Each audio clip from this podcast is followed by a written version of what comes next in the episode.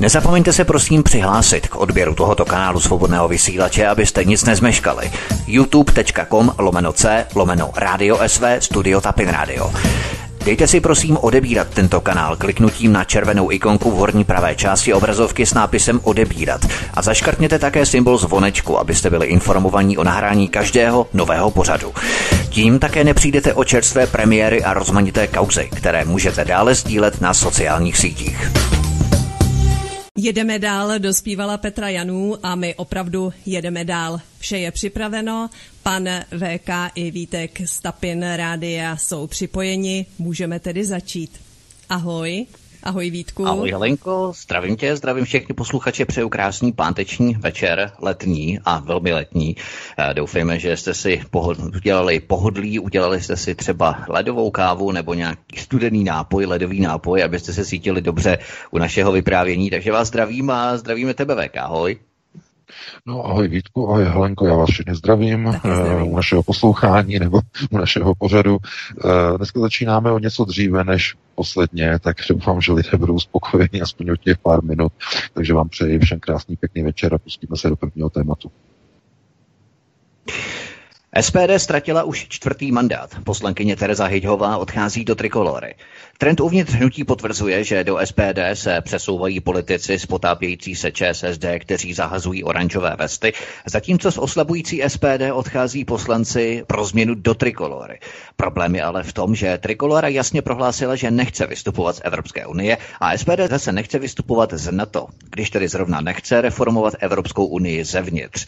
Jenom připomenu, že na svobodném vysílači budeme vysílat exkluzivní výpověď Terezy Hyďhové o důvodech jejího odchodu z SPD v pondělí 3. srpna, to znamená za tři dny od 19 hodin. Takže vás všechny srdečně zveme. Bude to nesmírně zajímavé svědectví, cené svědectví, protože Tereza přinese opravdu jedinečné, jedinečnou výpověď ohledně fungování SPD. Ale pozor, nebudeme se snižovat ke konkrétním poslancům nebo trapně bulvarizovat ve snaze přinést co nejpikantnější drby nebo nějaké senzace. Pojmeme to čistě s nadhledem a opravdu fakticky vzhledem i k práci Terezy Hyďové ve sněmovně za ty tři roky, ale opravdu se máte nač těšit. Tak to je jenom taková nabídka, ochutnávka na naše vysílání svobodného vysílače. Ovšem situace je mnohem vážnější.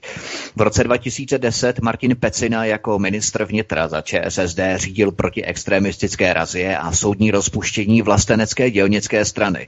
Dnes finančně sponzoruje Okamurovu SPD šokující odhalení na transparentním účtu o Komorova hnutí. Objeví se bývalý socialistický ministr vnitra Martin Pecina na některé z podzimních kandidátek SPD na transparentní účet poslal totiž SPD rovných 20 tisíc korun podobně, jako posílají jiní kandidáti SPD své příspěvky před podzimními volbami na své kampaně. Pamatujete na vyštípání Nely Liskové z Národní domobrany a na informace o zbližování velitelů Národní domobrany s lidmi z SPD? Jeden z velitelů domobrany je už rovněž ve výpisu na transparentním účtu SPD. Jde o Jiřího Leštinu. Jde o překvapení. Pro ty, kteří nás každý pátek poslouchají, to ještě žádné překvapení není. Nicméně VK, jaký vysílá signál sponsoring Martina Peciny voličům SPD? Není ta hra na protisystémové hnutí jenom cynické divadelko, když hnutí sponzoruje velký bojovník s extremismem a XPD, to samé ministerstvo vnitra, označuje ve svých čtvrtletních zprávách právě za extremistické? Eh, z hlediska voliče SPD, který má vlastenecké cítění, eh, je to naprosto nepochopitelné, je to šílenství, je to sebevražda SPD v přímém přenosu. Eh, ale není to sebevražda v případě, že se tedy potvrzuje, že SPD usiluje o přitažení středo pravých voličů dovnitř svého hnutí. Tohle to si musíme samozřejmě rozebrat, protože tenhle ten proces je velice dobře eh, popsaný i v mnoha vlastně manuálech, různých studijních manuálech, eh, různých diplomatických škol. Přednáší se o tom na Ruské akademii pro diplomatické eh, vztahy MGIMO v Moskvě, kde přímo tyto procesy jsou součástí vlastně takzvané mezinárodně zahraniční politiky, kde se vlastně ukazuje, jakým způsobem se budují politické subjekty do takzvaného základu v západních zemí, takzvaných západních liberálních společnostech. Já o tom chystám vlastně z té přednášky nebo z toho semináře nějaký takový jakoby článek, protože to bylo velice zajímavý profesor vlastně přednášel a vykládal o tom, jakým způsobem eh, dochází vlastně skrze, skrze takzvané globalistické struktury v Evropě eh, k rozkladu vlasteneckých hnutí, které se před několika lety nebo před nějakou dobou, bližší dobou, on říkal před bližší dobou, dostali v západních evropských zemích k moci. Eh, nebo ne k moci, do systémy upravlení, k systémům, k systémům řízení. A popisoval přesně, jakým způsobem se nebo dochází vlastně k likvidaci národních vlasteneckých sil tím, že jejich řekněme, fanoušci, podporovatelé, ti, kteří usilují o nějakou změnu v té společnosti, jsou přitaženi nějakým podnikatelským projektem, který je opravdu na bázi podnikatelského působení a e, obklopí se hesly nálepkami, panery, eh, různými plagáty eh, údernými, které zkrátka se staví do té takzvané eh, diskrétní role zastánce vlasteneckých tezí. A ta diskrétní úloha spočívá v tom, že veškeré kroky, které jsou vlastenecké, tak jsou prosazovány čistě opravdu jenom na té manifestační úrovni. Na žádné jiné úrovni, pouze na manifestační úrovni. A tohle to přesně předvádí SPD. To jsou takový ti pouťoví triáčničtí vyřvávači hesel, jak bychom to nazvali. Ano, ano, ano. E, I když má to, úplně tak bych to nepřirovnal, protože u, tom, u toho vyřvávání, řekněme někde na pouti, pojďte se svést, pojďte si zastříle na střelnici a tak dále, e, de facto je to role smluvního vztahu. To znamená, e, pojďte si zažít nějakou zábavu, tady zaplatíte a víte, co dostanete. Když to tady nevíte, když si něco zaplatíte, co dostanete, totiž vůbec nevíte ten tupý volič neví vůbec nic. Proto já to nechci přirovnávat tedy těm, řekněme, komerčním vztahům, protože to nesedí. Ten manifestační vztah je brutální podvod. To znamená na transparent, na nálepku, na nějaký leták, e, předvolební program, papír snese úplně naprosto všechno. Napíšou se teze, které přitahují e, samozřejmě vlastence s tímto programem se ta strana dostane eh, do nějakého voleného národního skromáždění, to znamená do parlamentu, do sněmu, eh, do řekněme ústavodárného eh, a legislativního tělesa, dostane se tam. A najednou se začnou dít věci, které už nemají potom s tím vlastenectvím vůbec nic společného. Pokud čtete Aeronet, pokud sledujete naše pořady, pokud čtete články na Aeronetu, pokud posloucháte páteční pořady, moje pořady tady na svobodné vysílači, tak e, já to nebudu opakovat, bylo by to nošení dříví do lesa. I hned poté, co se SPD dostala k moci, začala v podstatě se reformovat, restrukturalizovat e, z vlastenecké opoziční eh, radikální strany na stranu konformní. Nebo říkejme raději neokonformní. Neokonformita je o něm procesem, který vlastně eh, na Magimo je vlastně jako používá neokonformní uh, systémy upravlení. A to je potom ta důležitá součást, ta složka těch jednotlivých procesů, které potom se objevují ve společnosti. To znamená Eh, vy potom tři roky, jsou to, jestli dobře počítám, no necelé tři roky eh, od voleb do poslanecké sněmovny a před několika týdny 20. června, jestli dobře si pamatuju to datum, 20. června jsme, jsme byli svědky e, něčeho naprosto šíleného v poslanecké sněmovně. Vlastenecká strana, strana, která se dostala s vlasteneckými hlasy v roce 2017 do parlamentu České republiky, hlasovala jednomyslně jako jeden muž jako jedna žena dohromady pro ustanovení parlamentní komise proti hybridním hrozbám, která vznikla na poput paní Langšádlové, na poput Jakuba Jandy z evropských hodnot, který se o to marně pokoušel od roku 2015, loboval, dělal velké semináře v poslanecké sněmovně, eh, kde měli vystup, velká vystoupení, když jste si pamatujete, jsme o tom přinášeli články, jak evropské hodnoty měly velké semináře poslanecké sněmovny na půdě poslanecké sněmovny, kde se snažili přesvědčovat už v roce 2015, potom 2016 a 17 eh, poslance k tomu, aby ustanovali tuto komisi. Nedošlo k tomu. Nebyla k tomu politická vůle. Povedlo se to teprve až před měsíce. S jednomyslnou podporou SPD. A to byl bod zlomu.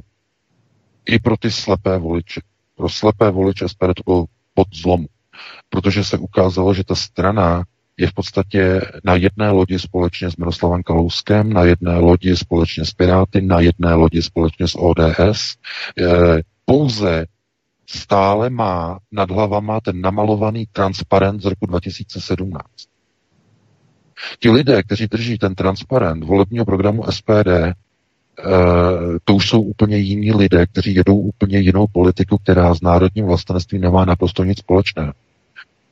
To už je pouze eh, v podstatě jakési divadlo, kdy hlavní eh, v podstatě principál v roli největšího baviče vystupuje na různých televizích, v poslední době hlavně na české televizi, kde se stal velkým oblíbencem vedení zpravodajství České televize, které začalo zvát pana Okamoru velice často do pořadu, protože SPD se začíná konformizovat. To znamená, začíná se zařazovat do toho hlavního peletonu bezproblémových eh, neoliberálních partají.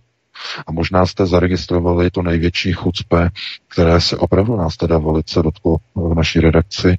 Pouze se ukazuje, že eh, ty procesy jsou daleko dál, než by se zdálo.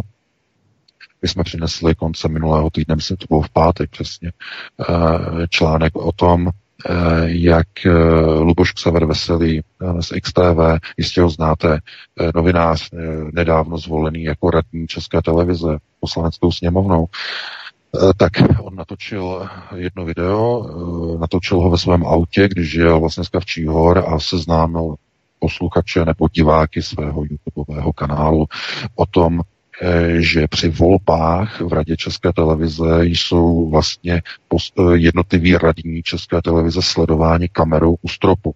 Eh, napsali jsme o tom článek a přinesli jsme o tom zároveň doprovodné ukázkové video z toho videa, které natočil pan Luboš Xaver Veselý ten pátek. On natočil to video, bylo dlouhé, asi 3 čtvrtě hodiny, 45 minutové, teď mě neberte za slovo, a my jsme z toho použili necelou tříminutovou ukázku, asi 2 minuty a 49 vteřin. Zkrátka ten úsek, kde pan Veselý hovořil právě o tom, že tam vlastně v té české televizi je kamera v radě ČT a že se dívá a snímá, jak kdo hlasuje. O dva dny později Eh, to video z našeho YouTubeového kanálu e, zmizelo. Administrátor mi hlásí, máme e, strike, máme copyright strike na, 30, e, na 90 dnů. Podívej se na to, jako co to je. E, společnost XTV SRO e, dala strike na to naše spravodajské video. Já jsem si říkal, to nějaký, to nějaký hoax, to je nějaký, nějaká, nějaká šílenost, to asi nějaký omyl, a ne, opravdu, je to tak. Pan Xaver Veselý nám nahlásil strajk a asi nechce, aby jsme informovali o tom, o čem on píše a o čem on informuje, nebo ne píše, ale o čem on vysílá na svém kanálu. A v podstatě nám ani neumožnil použít pro spravodajské účely krátkou dvou, dvou a půl minutovou ukázku, která vlastně byla doprovodnou ukázkou Eh, toho článku o tom, o čem on povídal. To znamená, my jsme mu pouze dělali reklamu. Dali jsme korektně do toho článku odkaz na jeho originální video, na jeho kanál. Odkaz byl korektně vložený i do té naší ukázky na YouTube, to znamená odkaz na jeho plné video, to znamená, podívejte se na ní, na to ten plný záznam. To znamená, my jsme si nenárokovali žádná autorská práva, pouze jsme korektně uvedli odkaz na zdroj a použili jsme krátkou kratičkou ukázku, přesto jeho společnost XTV SRO nahlásila společnost YouTube Strike. Co to má znamenat, dámy a pánové? Pane Veselý, co to má znamenat? Vy se zaštiťujete nějakou alternativou a přitom nechcete, aby alternativa informovala o vašich informacích.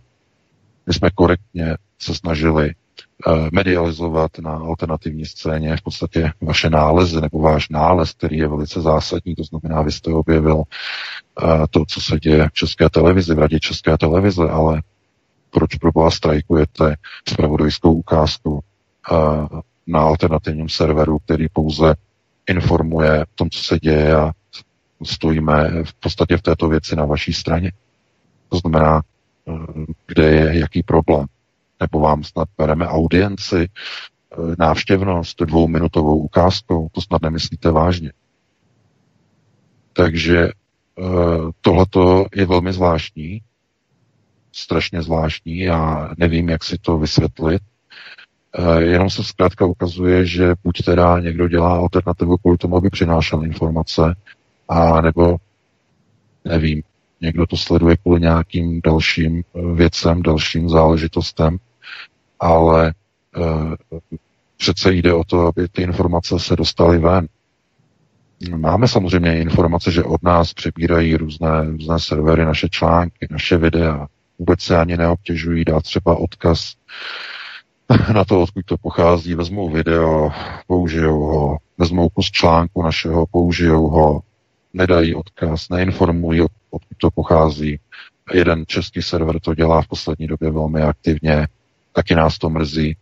A, nebo, eh, ale jako neřešíme to, proč bychom to řešili. Jsme rádi, že ty informace se dostanou na veřejnost, jsme rádi, že se o tom píše, trošku to zamrzí, že tam není žádný odkaz, ale eh, my se snažíme chovat korektně, to znamená dáváme odkazy, zdrojujeme i ta videa, nepřebíráme úplně celé, pouze, použijeme pouze krátkou zpravodajskou ukázku, aby eh, bylo vidět, že tady je krátká ukázka, takhle to vypadá, když chcete vidět celé video, podívejte se na původní zdroj, dáme odkaz, eh, to znamená korektně k tomu přistupovat, ale stejně tak to nestačí, vypadá to, že zkrátka někomu to vadí.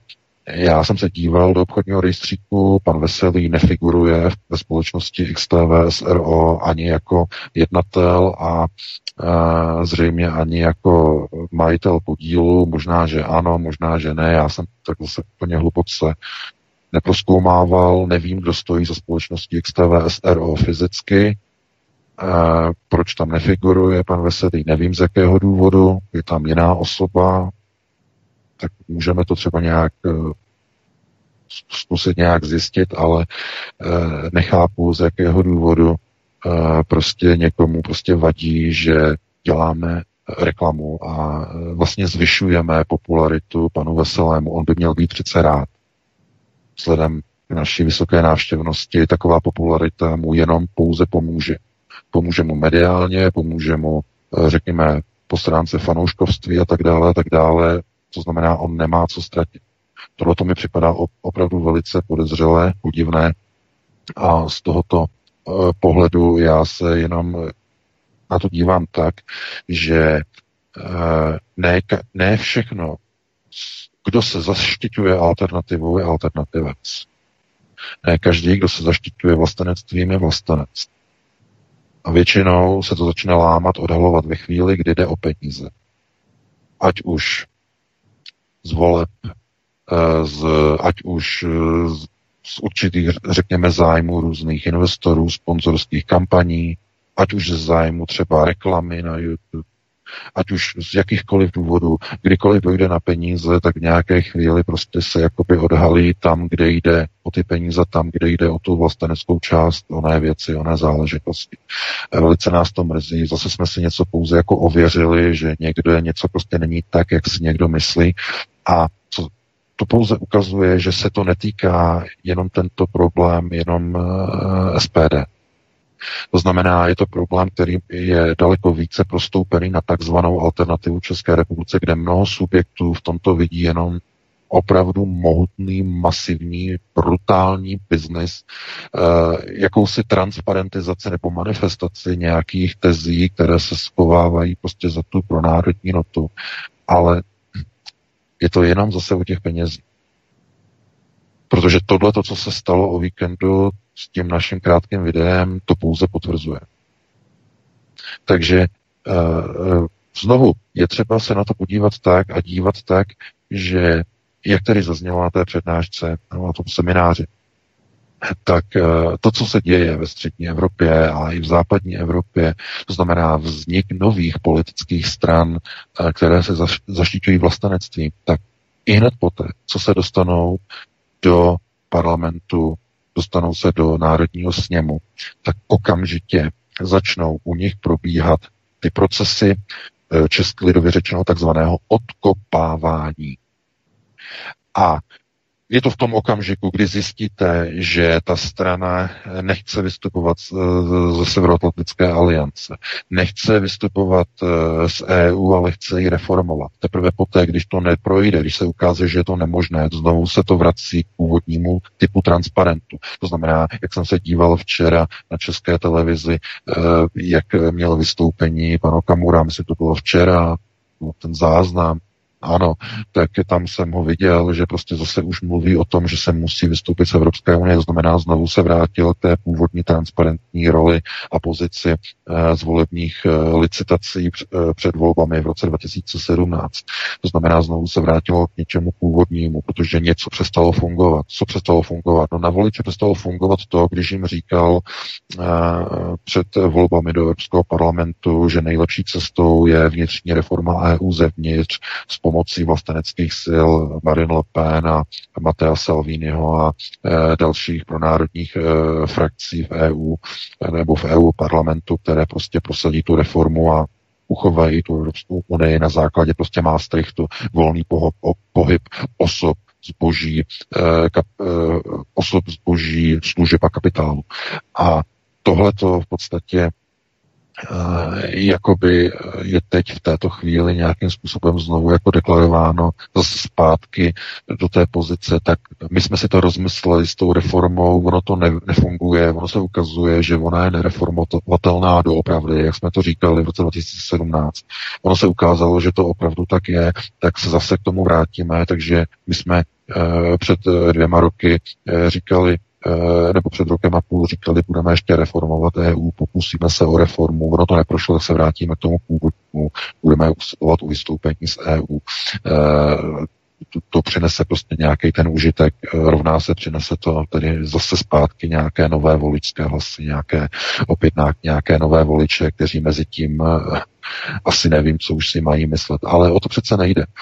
Jde o to, že ve chvíli, kdy do té politické strany se začínají nas, nasunovat bývalí kádři a politici a provaření kádři, socialistů, ČSSD a odcházejí opravdoví ti, kteří makají, to znamená, kteří dělají ty volební výsledky, jako pan Volný, pan eh, Bojko, eh, paní Nevludová, to znamená ti, kteří vlastně odešli z buňky, z vedení Moravskoslezské organizace SPD, poté, co tam se pokusili před volbami do komunálu nasadit do čela Rotariány z vedení z Prahy, z SPD. To znamená, ve chvíli, kdy vidíte stranu, která místo vlastních kandidátů dává bývalé velmistry zednářské lože do čela své pražské kandidátky. Ve chvíli, eh, kdy uh, jsou evropské volby do toho, tedy do toho zmíněného Evropského parlamentu, do toho, který je nereformovatelný, ale když už teda tam někdo kandiduje a víte, že ta EU víceméně je nereformovatelná, tak tam dáte do čela opět bývalého člena ČSSD, pana Davida, bývalého ministra. Pan David, Ivan David je bývalý minister zdravotnictví za ČSSD. Teď najednou vidíme, že e, posílá na transparentní účet e, SPD 20 tisícový dár před volbami e, pro změnu bývalý ministr vnitra, opět za ČSSD, pan Martin Pecina. Před třemi týdny přišel a přeběhl z ČSSD opět do SPD další ČSSD nebo člen ČSSD, pan Jaroslav Foldina. V Brně, e, v Ostravě teď kontroluje tamní pobočku, tamní buňku e, vedení, vedení tedy bývalí socialisté z ČSSD. To znamená, tam, kde působil Lubomír Volný, tam teď fungují socialisté opět z ČSSD. No a my, když jsme se na to dívali v redakci, jsme zjistili, že z SPD se stává de facto fotbalové Bčko lidového domu, dámy a pánové.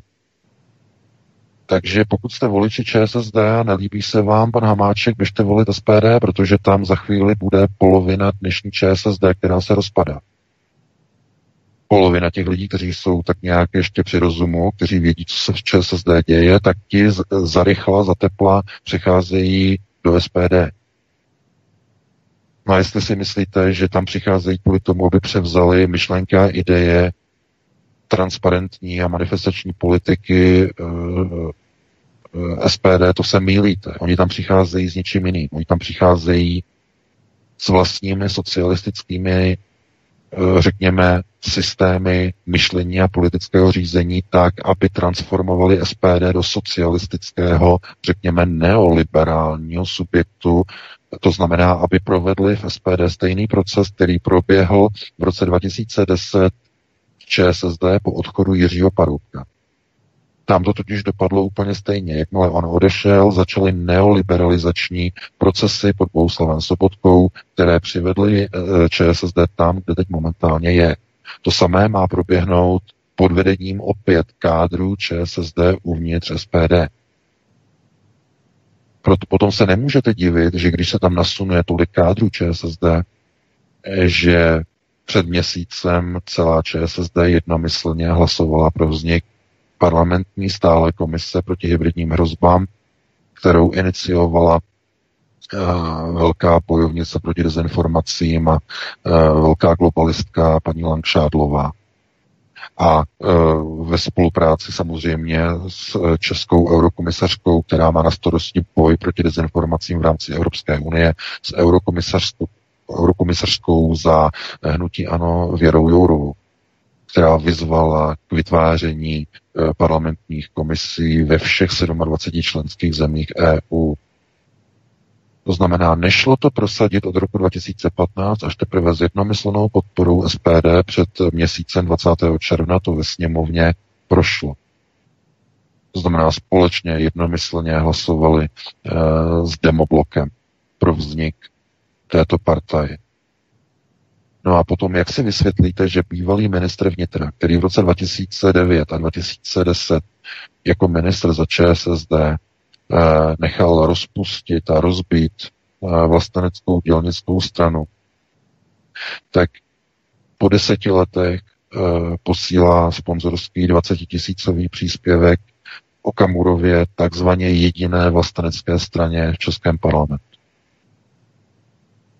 Jak si to vysvětlí ti voliči, kteří přešli z Vandasovy dělnické strany do SPD? Těch lidí je celkem 2,5 tisíce. Takže co, jak oni se teď na to budou dívat, když jsou teď členy SPD, ti, kteří odešli po roce 2010 od dělníků. Co to má znamenat? To máme asi dvě stovky e-mailů od bývalých členů dělnické strany, dnes členů SPD. Napsali nám, že neví, co, jak si to mají vysvětlit, co to má znamenat. Proč? E, otázka. E, no to jsme dostali asi od deseti e, lidí. Nám napsali, že proč SPD ten dar nevrátí. No, my samozřejmě se to snažíme zjistit, co těch 20 tisíc korun znamená. To znamená, jestli je to dar jednorázový, že prostě pan Pecina má rád SPD, to znamená, nic od toho neočekává, jenom to, že je fanoušek, to je jedna možnost. A druhá možnost je, že zatím je třeba příslip nějakého místa na nějaké podzimní kandidáce, aniž bychom nějak, nějakým způsobem to elaborovali, pouze máme nějaké signály, eh, že by se mohlo jednat eh, v souvislosti tedy eh, s těmi podzimními volbami o nějakou možnost nasazení někde na nějaké místo, buď do Senátu, anebo do kraju. To znamená nějakou možnost. Ten dar by tomu odpovídal. A je úplně jedno, jestli nakonec bude pan Pecina nějakým způsobem kandidovat na podzim tyto volby, anebo až třeba příští rok do parlamentu. Ty, ty parlamentní volby třeba mezi tím se stane i členem SPD, třeba si to tak nějak nechá rozmyslet a e, okolo Vánoc nebo příští rok na jaře se stane členem oficiálně SPD, no a objeví se na podzim příští rok na kandidáce SPD. I to je možné. Tohle je třeba jenom nějaké zápisné, těch 20 tisíc. Ano, zápisné. Protože i on musí třeba projít nějakou zkouškou, nějakým tím čekatelským obdobím, aby to třeba nebylo nápadné, to znamená dopředu pošle nějaký příspěvek, stane se tedy třeba nějaký čekatelem a tím členem opravdu se stane třeba i za půl roku. Takhle je to možné. Samozřejmě to jsou spekulace, vy sami se na to musíte podívat, jak je možné, že bývalý ministr vnitra za ČSSD v roce 2020 v půlce roku posílá sponzorský dár ve výši 20 tisíc korun politické straně, kterou to samé ministerstvo vnitra před třemi týdny, čtyřmi týdny, no skoro měsíc, zařadilo opět na seznam extremistických subjektů v České republice. To je takové chucpé, já si to nedovedu vysvětlit. To prostě je to něco neuvěřitelné. Ale není to neuvěřitelné, když sledujete naše články, když posloucháte naše pořady a víte, že ten proces nasunování kádru ČSSD z Lidového domu probíhá do SPD již prakticky dva a půl roku.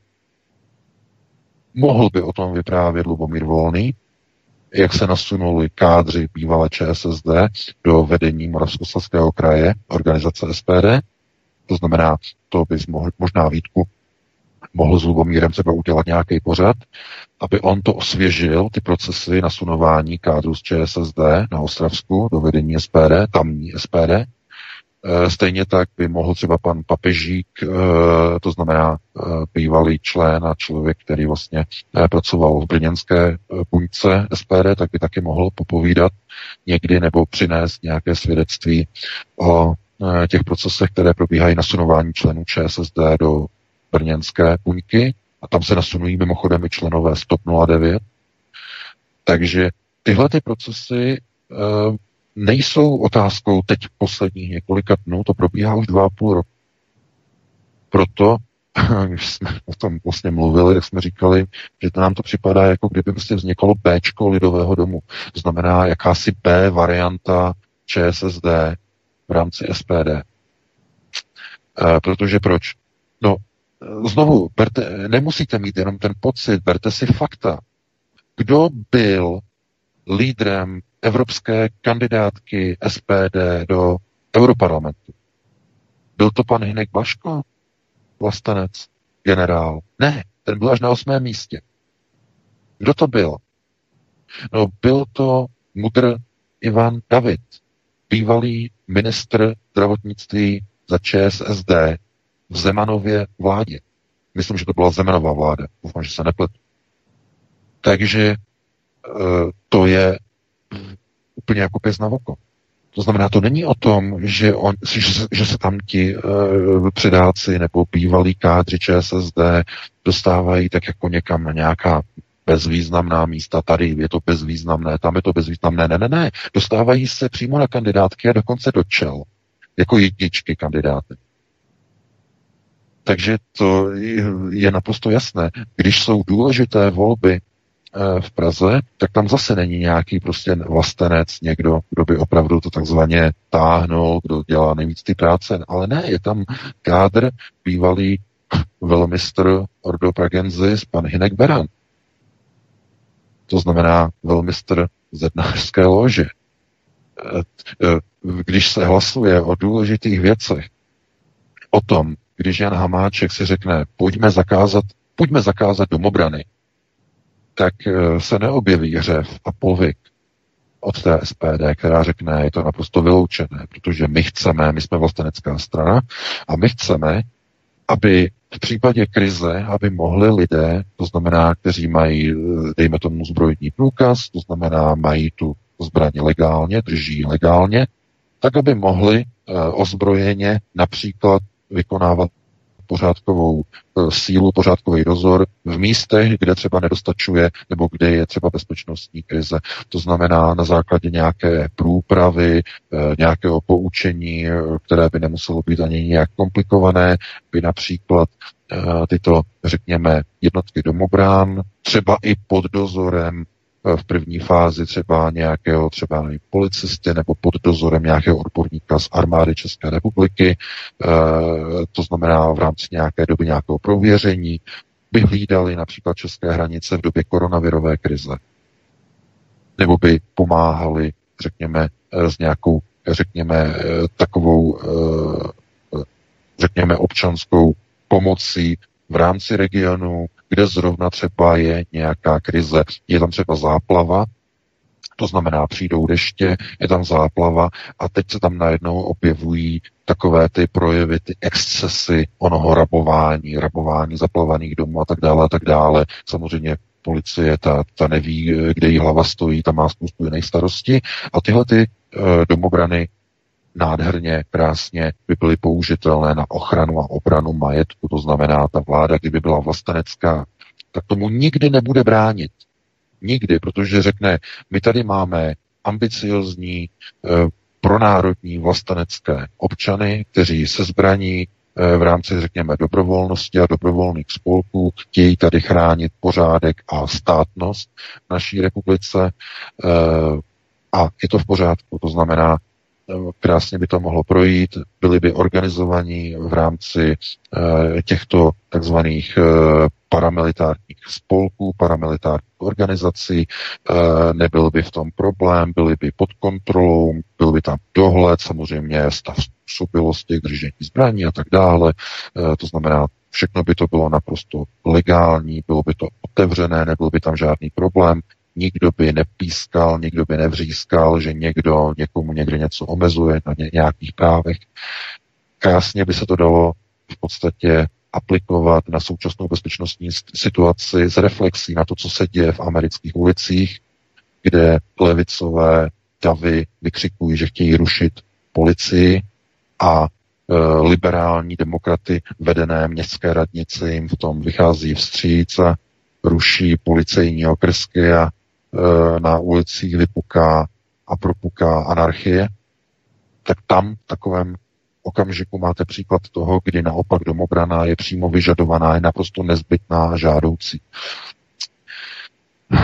Jan Hamáček přinesl nějaký zákon, zákon o, o zbraních, novela zbraňového zákona, eh, kde všechny tyto militární, paramilitární skupiny jsou postaveny mimo zákon za postihu vysokých sankcí, kdyby se někdo takto schromažďoval ozbrojeně za účelem vykonávání práce, která jinak jako náleží policii nebo armádě České republiky. To znamená, všichni ti, eh, kteří jsou v těch takzvaně domobranách, tak můžou mít tu zbraň maximálně na střelnici. Nemůžou s ní jít mimo tu střelnici, vytvořit skupinu pěti chlapů, pěti tátů od rodin, vzít si na záda legálně držený poloautomatický samopal, nebo e, tu, někdo řekne, to není samopal, je to puška útočná, ale poloautomat, e, takže vzít to na záda a dělat třeba nějakou hlídkovou činnost, tak to už nemůžu, protože to už by je zavřeli. A SPD pro tento zákon z dílny Jana Hamáčka zvedla ruku. To znamená, znovu, očekávali byste, že se spustí řev. Očekávali byste, já předpokládám. To znamená, spustil by se řek, řev od eh, paramilitárních organizací, spustilo by se oprávněný řev od národních domobran a u všech zemských domobran a dalších e, různě pojmenovaných domobran. Ozval by se ostrašný povyk a ono místo toho, ono místo toho nic, naopak ještě víc. Protože, jak víte, Národní domobrana, eh, velitel hlavní, pan Marek Obrtel, měl slova pochopení a má slova pochopení pro tento eh, nový zbraňový zákon. Naprosto nepochopitel. Naprosto proto není vůbec jako pochopení. A procesy, které vlastně z toho vyplývají, potom vedou k tomu, že najednou Nala Lisková přišla s informacemi, že zase k čemu dochází, že tito velitelé, oblastní velitelé Národního domobrany, že vyjednávají s předáky a s některými regionálními představiteli SPD o možnosti, jak být nasazeni na různé možné budoucí kandidátky v nejrůznějších volbách, které Českou republiku čekají. To znamená, znovu jsme u něčeho. Někdo jako nese ten transparent Národní domobrana, Zemská domobrana, Vlastenecká domobrana, Česká domobrana. To znamená, nesou ten transparent, že chtějí chránit zemi, ale zároveň e, takzvaně hajlují a e, v podstatě schvalují zákon, který ty domobrany úplně suspenduje. Úplně je likviduje k tomu, že musí být uzavřeny jenom a umístěny jenom na nějakých střelnicích v rámci nějakých klubů, kde tam všude to bude legální, to znamená na uzavřených prostranstvích v rámci jednotlivých, eh, řekněme, střelnic, tam oni mohou s těma zbraněma chodit a cvičit. Tam oni můžou, bez problém. Nesmí s nima ale do žádné normální operace, do žádné akce, nesmí vůbec s nima ani výjít do lesa, nemůžou tam udělat v tom lese žádnou akci, nemůžou provést nějaký operativní zásah, který by třeba vedl k výkonu nějaké operace, ke kterému je oprávněná jenom policie nebo armáda. To znamená příklad. Eh, velká katastrofa, velká tra- tragédie, dojde třeba, já nevím, k nějakému zaplavení, protrhne se nějaká přehrada, nebo přijdou velké deště, e, zaplavené území, zaplavené vesnice. A tito tátové od rodin, členové tedy nějaké konkrétní domobrany, by sedli do těch člunů, vzali by ty legálně držené zbraně a teď by hlídkovali okolo těch domů a e, na těch místech, kde ta voda není, třeba na těch průjezdových silnicích, by tam třeba vytvořili checkpointy e, a hlídali by lidi, kteří tam třeba, nevím, se potloukají a teď e, takzvaně oblíží terén, kde co by se dalo ukrást v těch opuštěných, zaplavených domech. Například. V okamžiku, kdy tam by se taková domobrana objevila, okamžitě by přišlo samozřejmě udání, že jo, to je český národní sport, takže hned udání, hned by tam přijela policie a hned by byli zatčeni a hned by přišly obrovské 200, 200 tisícové pokuty za členství v domobraně, hned řízení obrovské a tak dále a tak dále, že nemají oprávnění a tak dále a tak dále. Víte, i s těma domobranama se ukázalo, že i tam je ten manifestační způsob pro prosazování hodnot. Kdo tam prosazoval například v Národní domobraně skutečně nějaké ty vlastenecké teze? No, Nela Lisková samozřejmě.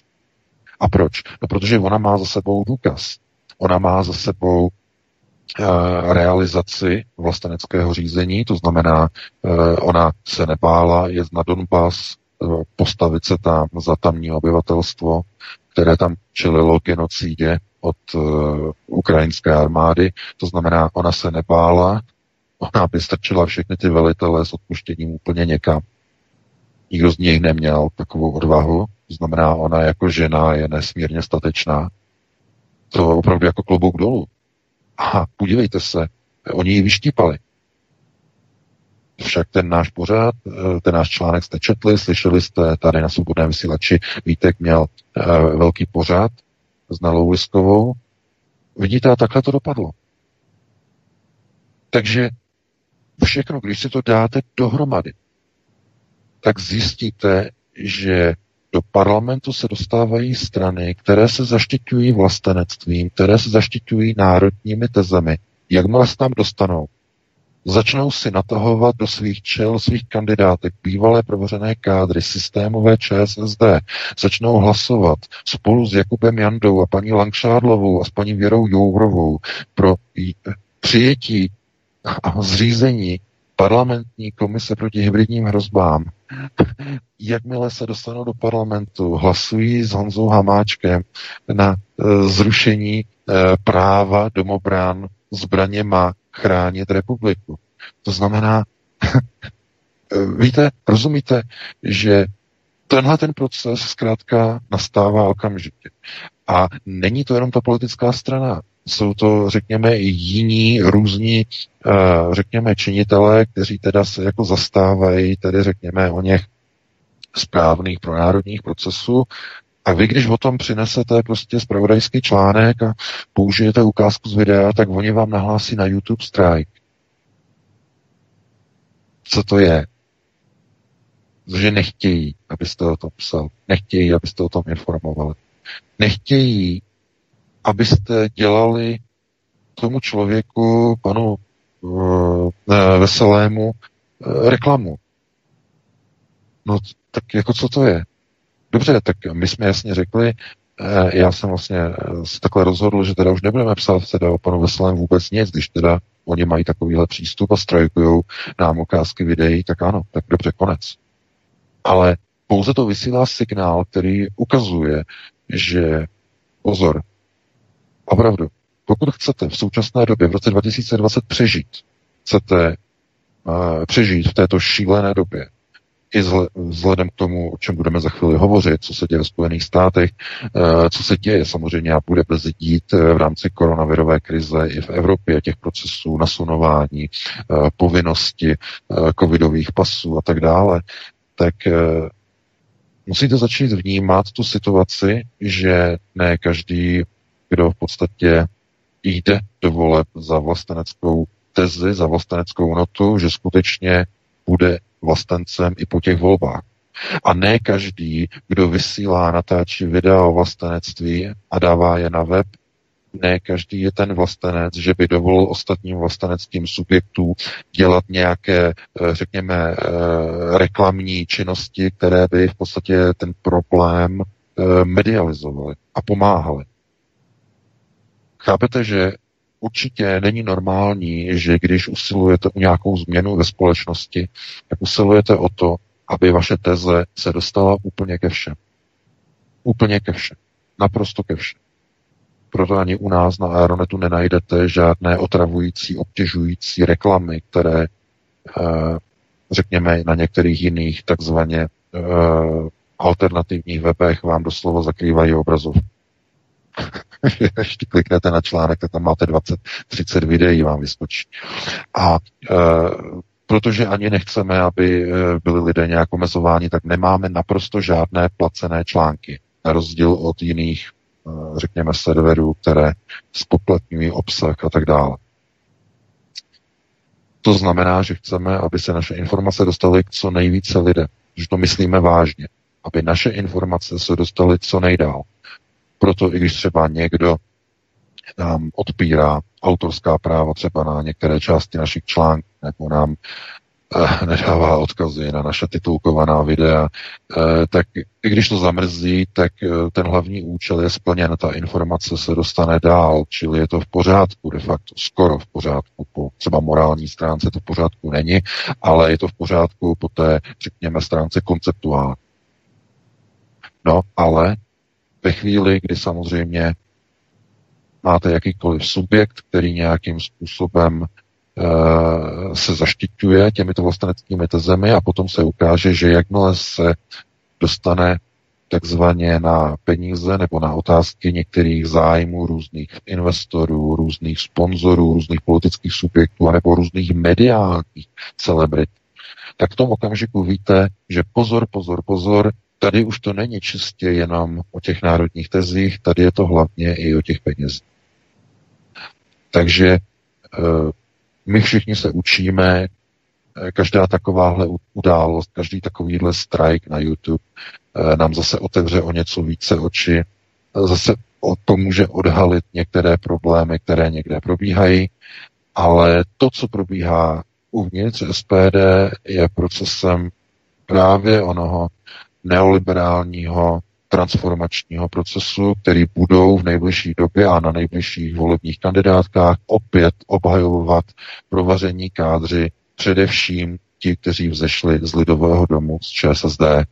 Už dokonce, jak je vidět, tam určitou chůzí, možná rychlou, možná pomalou, ale určitě zcela jistě míří i bývalý ministr vnitra za ČSSD, pan Pecina.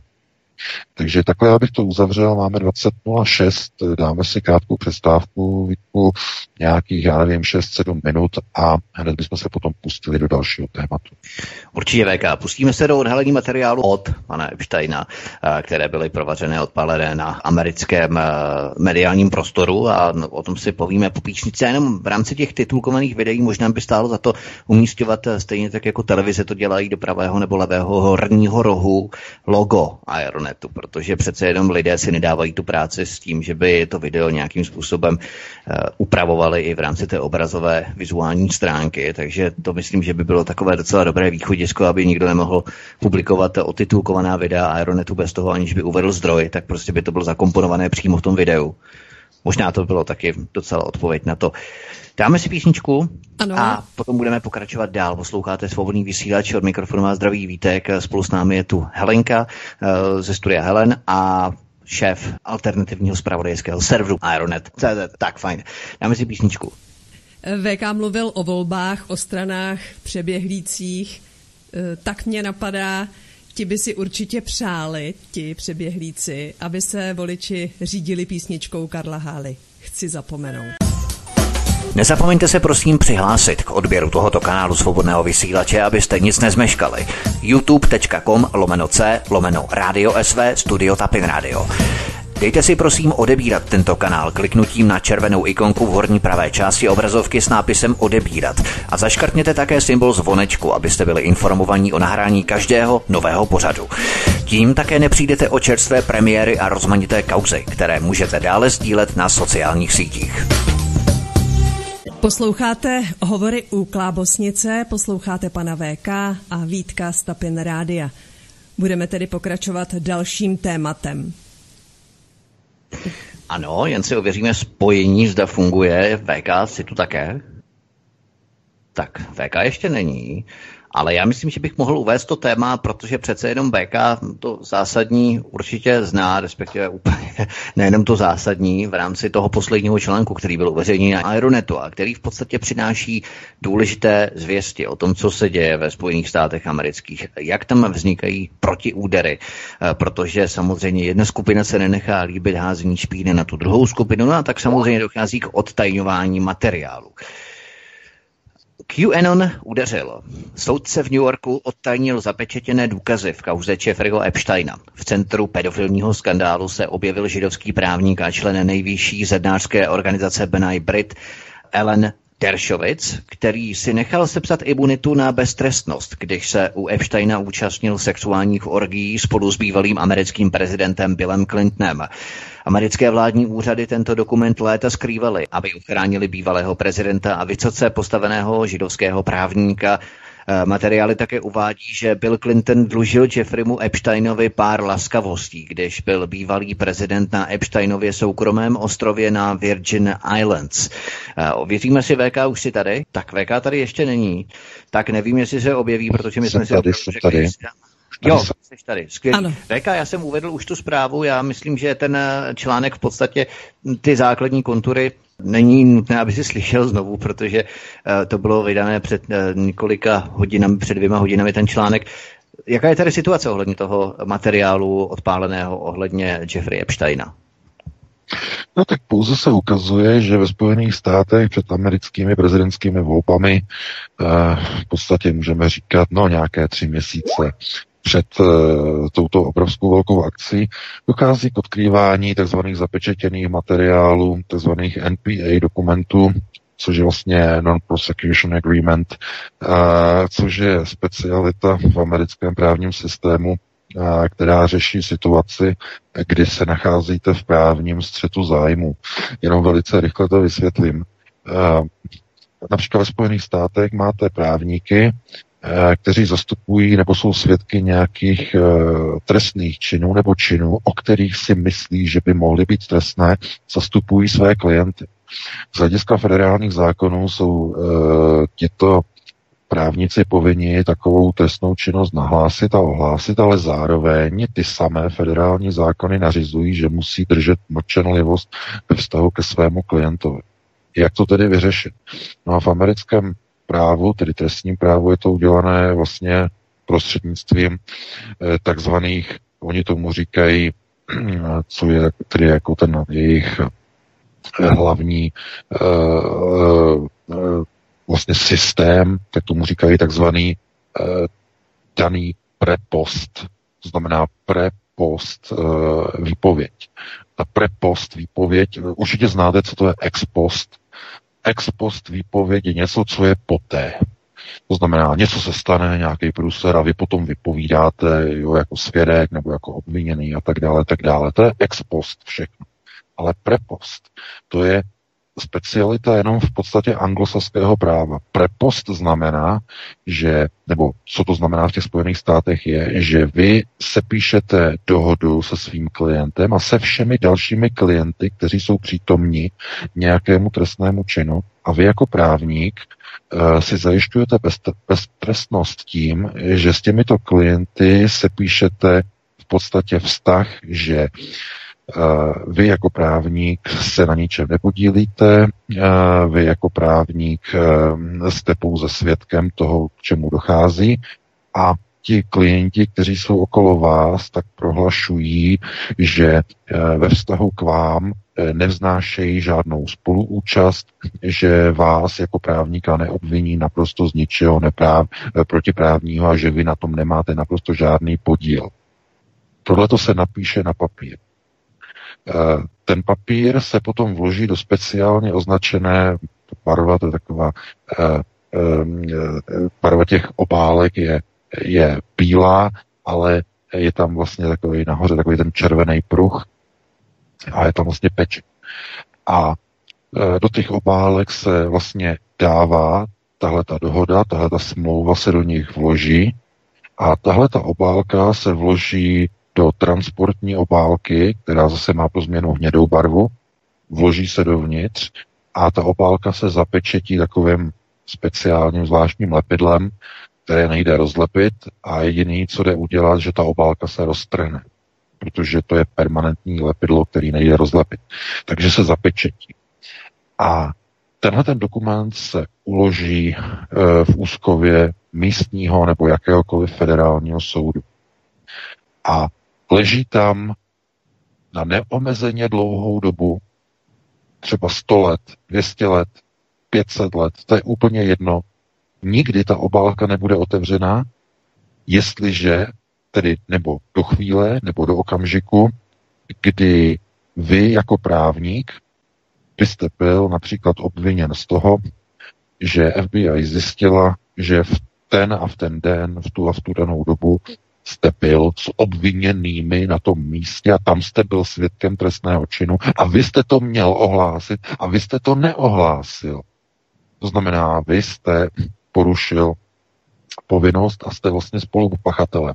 Ale díky tomu, že máte u amerického soudu uloženou tuto prepost pojistku, tak vy řeknete, ne, ne, ne, ne, ne, ne, ne, já jsem byl právník, já jsem musel mít mlčenlivost, ale já jsem uložil k soudu zapečetěnou výpověď, zapečetěnou pojistku.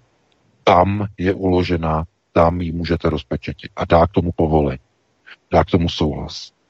A policie zjistí, aha, no jo, on tady dal prepost eh, dohodu eh, NPA, že tedy ohlásil, naplnil svoji povinnost, udělal prepost povinnost a není tedy trestně stíhatel.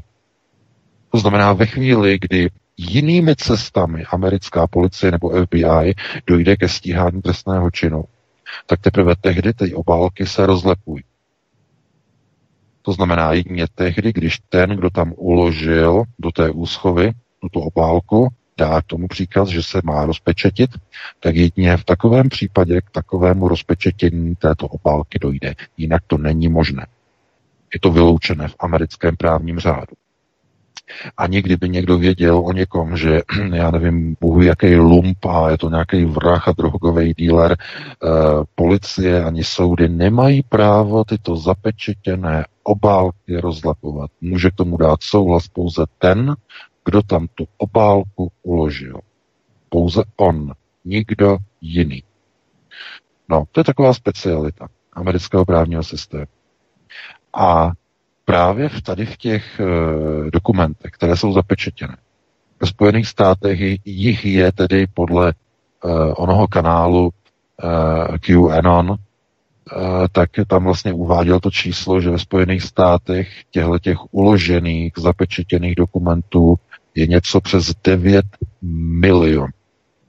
Přes 9 milionů tajemství, které skrývají uh, nejvyšší elity amerického deep state, kde si takzvaně kupují beztrestnost, kde se vzdávají v podstatě z části svého tajemství, že tam napíšou, čeho byli svědky.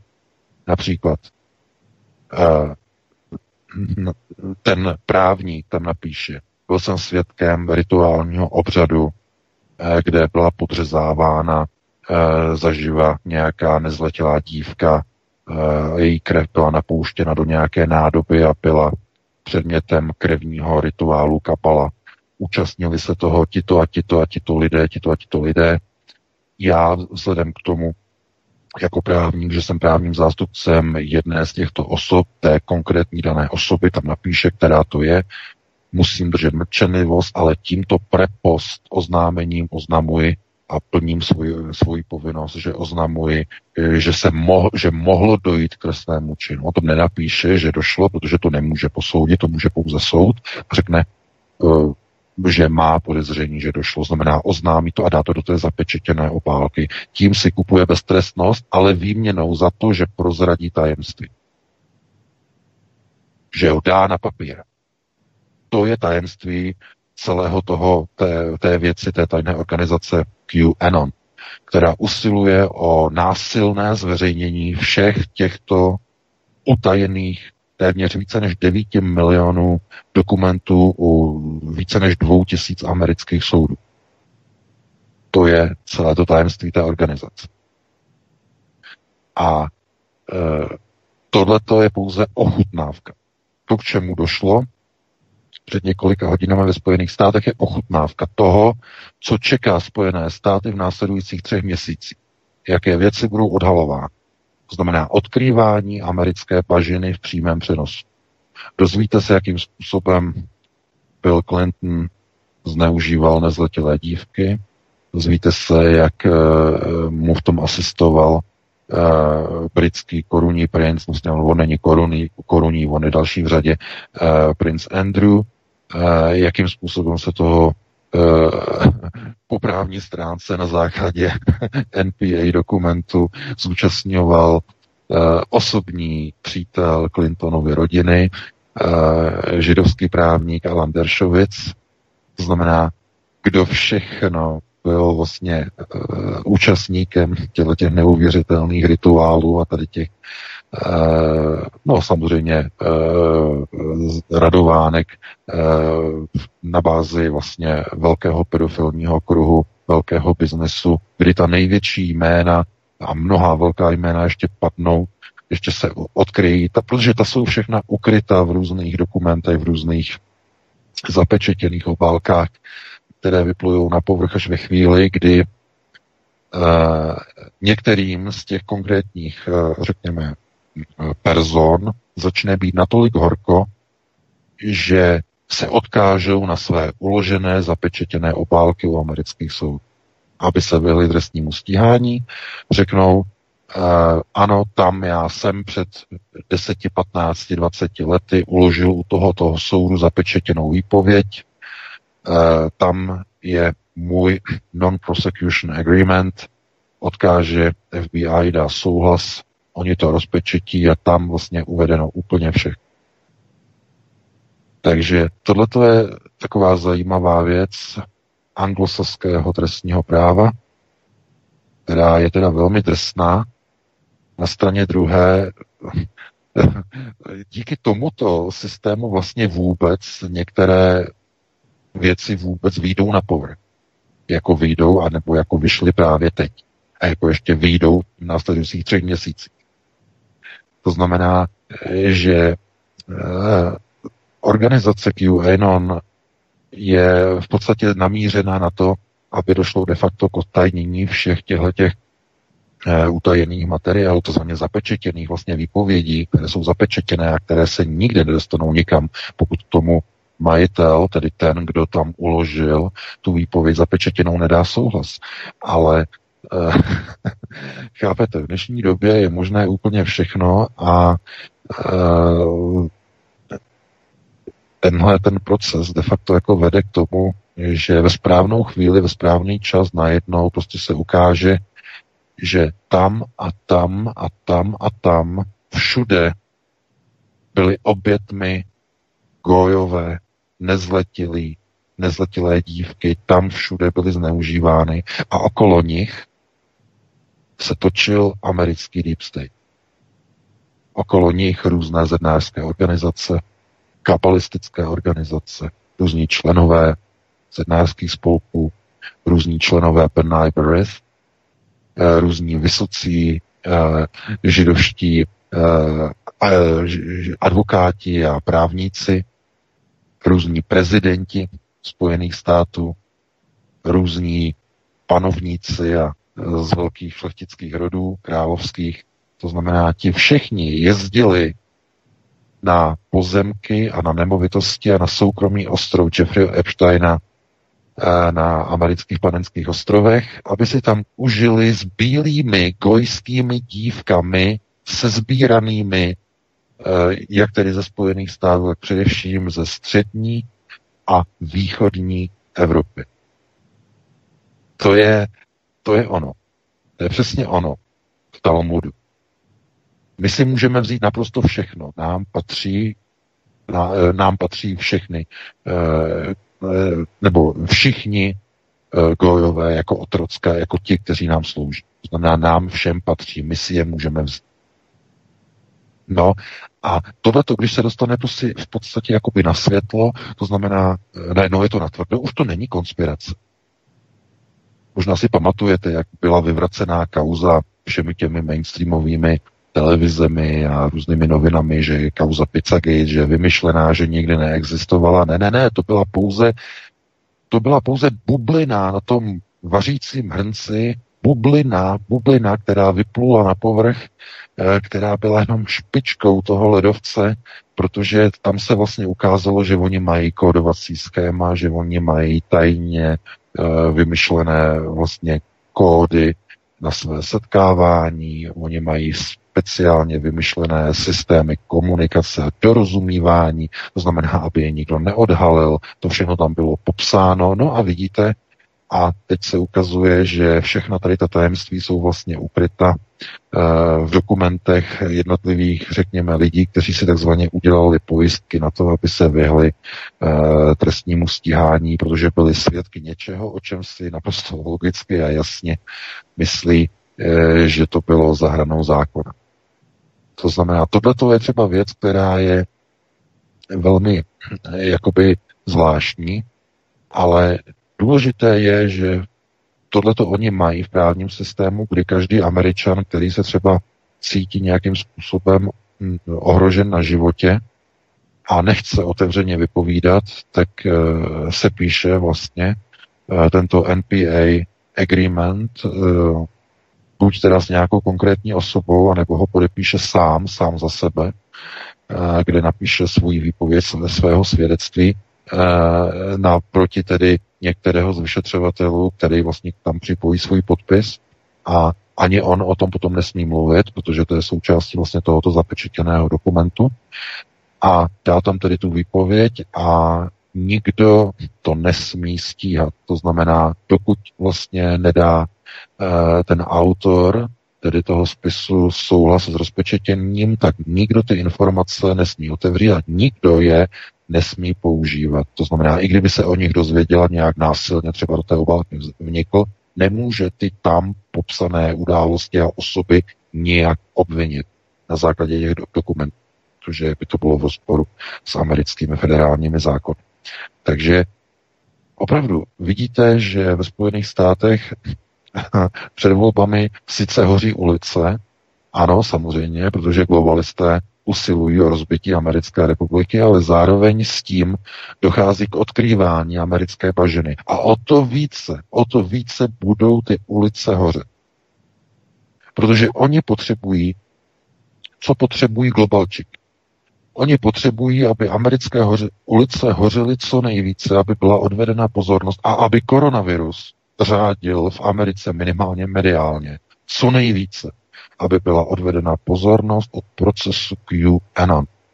To znamená, tenhle ten skandál může naprosto zlikvidovat nejvyšší elity amerického deep state. Otázkou je, jakým způsobem e, bude tahle ta celá věc medializována, jakým způsobem bude utlumená, umlčena, protože oni na své straně mají všechna globální média. Dneska mají e, pod palcem e, jak tedy Facebook, mají Twitter, mají tam YouTube, mají tam vyhledávač Google, který cenzuruje teď vyhledávací výsledky eh, těch nejznámějších amerických alternativních serverů, úplně nuluje. To znamená, když něco hledáte, vůbec se vám neobjeví odkazy na články Breitbart, už vůbec ne. Byl o tom článek právě na Breitbart News, že před několika dny eh, vynuloval vyhledávací výsledky vedoucí na Breitbart. Společnost Google vynulovala největší, nebo jeden z největších amerických alternativních serverů, úplně vynulovala nejsou k dohledání žádné výsledky na nějaký takzvaný, na takzvaný organický search, to znamená organické vyhledávání podle nějakého slova. Například napíšete Joe Biden, eh, tak máte třeba článek, kdy ještě před dvěma týdny eh, druhý článek od zhora byl Breitbart.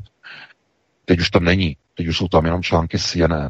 To znamená, je to, je to, je to silent ban, je to vynulování, vynulování organics, eh, to znamená takzvaného organického vyhledávání, úplně vynulovat. Komplexně.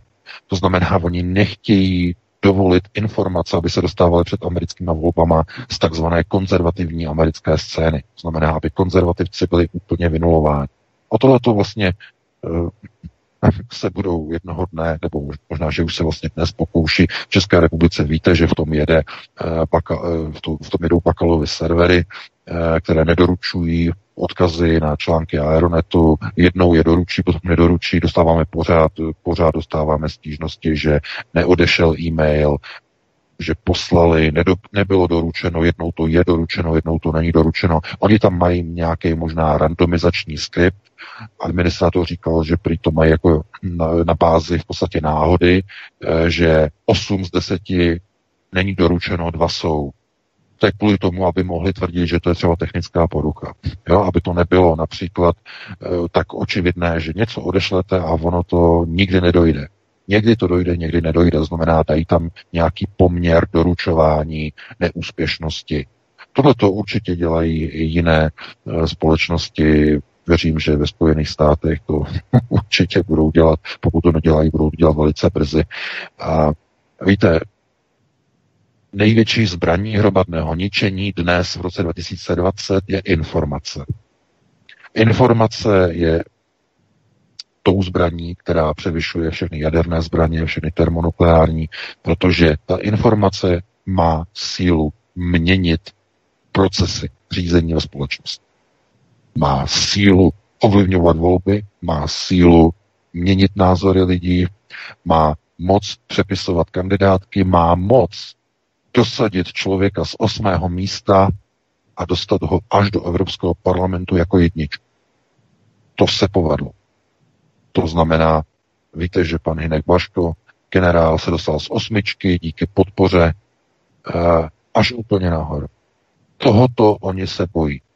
Protože ty informace, eh, řekněme, ta síla té alternativy je mohutná, je silná a oni se snaží vlastně technologickými cestami umlčet tyto servery, aby neměli dosah, aby neměli vliv.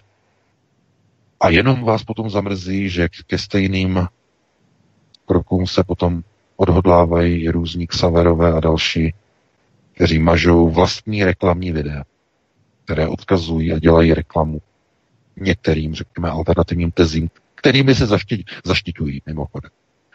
To potom uh, máte z toho pocit, že opravdu ano, jste znovu svědky neuvěřitelného, nehorázného chucpe, kdy někdo se veze na vlně alternativy, kdy někdo se veze na vlně vlastenectví a ve chvíli, kdy mu chcete udělat reklamu, tak on vám nahlásí strike globalistické společnosti YouTube.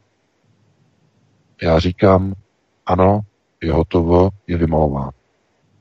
Takže nemyslete si, že alternativa je samozřejmost. Alternativa není samozřejmost. Já bych chtěl poděkovat všem našim čtenářům ještě touto cestou, i když my se ještě pustíme do jednoho tématu, nebojte se, ale chtěl bych takto poděkovat všem čtenářům, kteří vlastně nám pomohli tento měsíc.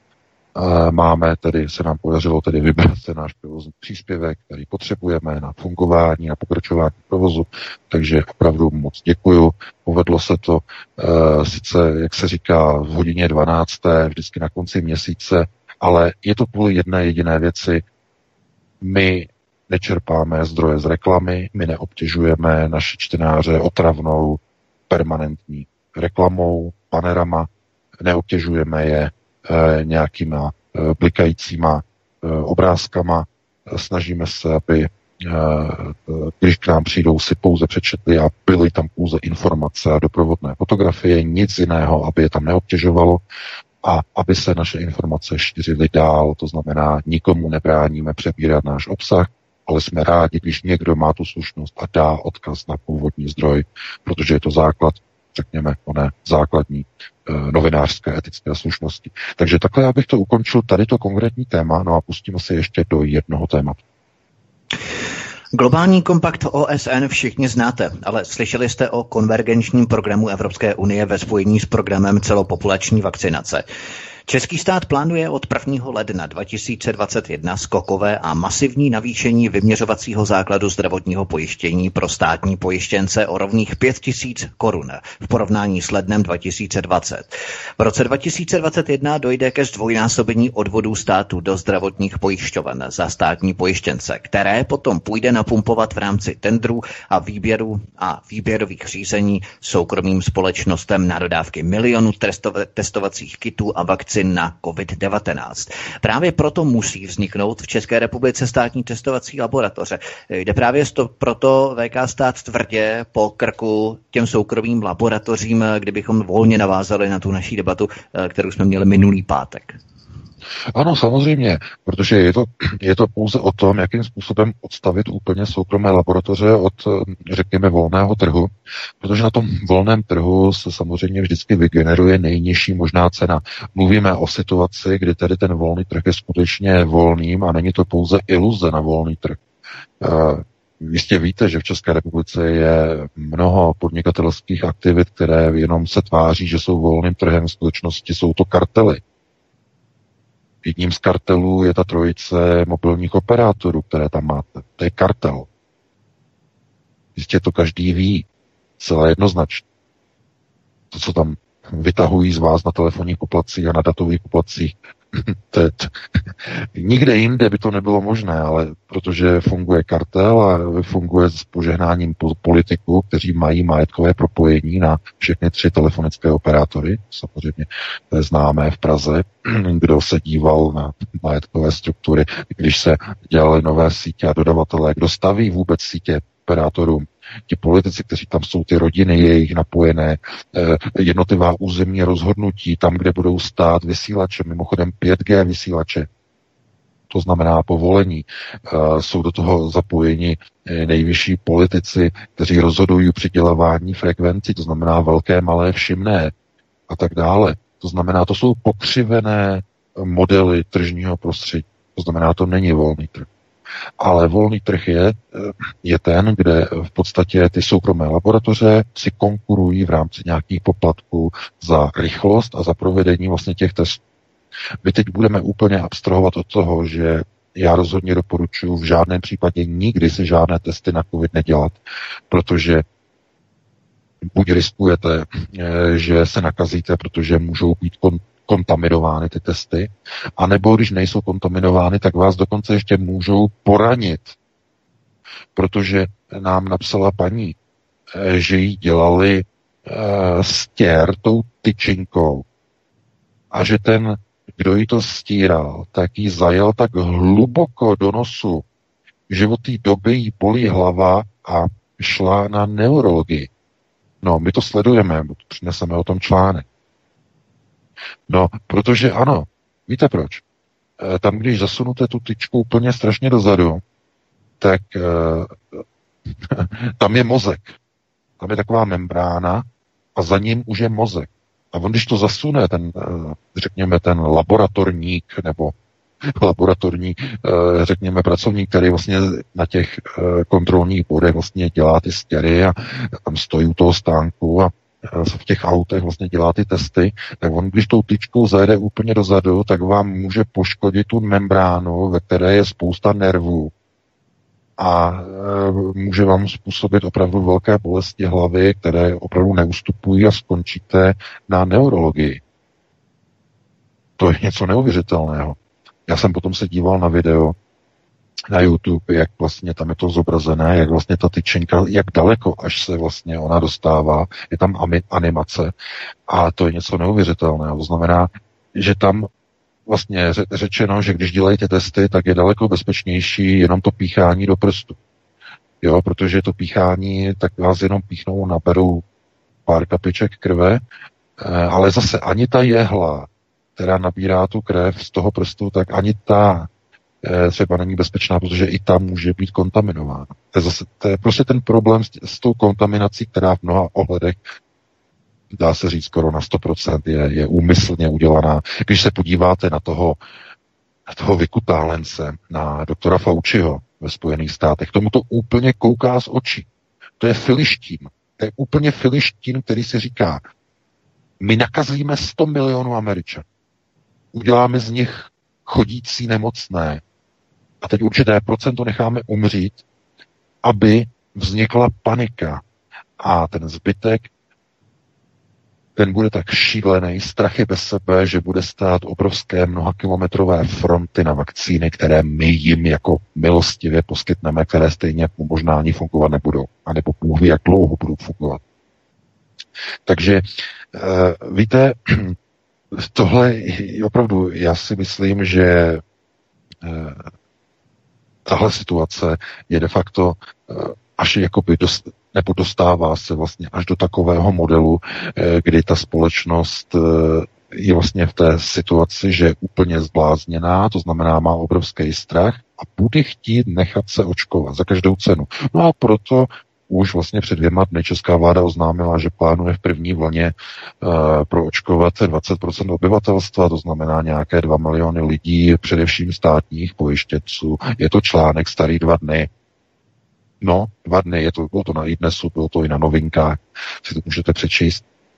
E, takže mají už to v plánu, je to hotové, dámy a pánové. Takže ano, plánují v první vlně 2 miliony státních pojištěnců. No a co myslíte, že s těma 2 miliony státních pojištěnců rovná se tedy? E, policisté, zdravotníci, hasiči, státní úředníci a důchodci Eh, to jsou ty hlavní skupina děti samozřejmě, když teda tam to bude nějakým způsobem asi regulovaný, ale tyhle ty skupiny, 2 miliony, tedy v první vlně, ono jich je 6 milionů státních pojištěnců, ale v první vlně 2 miliony, tak komu oni to dají k proočkování? Soukromým laboratořím, kde budou vlastně, nebo soukromým ordinacím, že tam řeknou, tam běžte a tam běžte. Ne, ne, ne, ne, ne.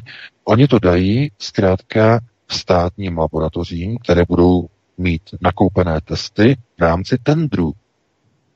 V rámci tendru, které budou vyhlášeny, to znamená, dostanou to soukromé společnosti, které vlastně se zúčastní těch tendrů a budou z toho obrovské vývary. No a ty tendry budou personálně napojené na nejvyšší politiky v České republice.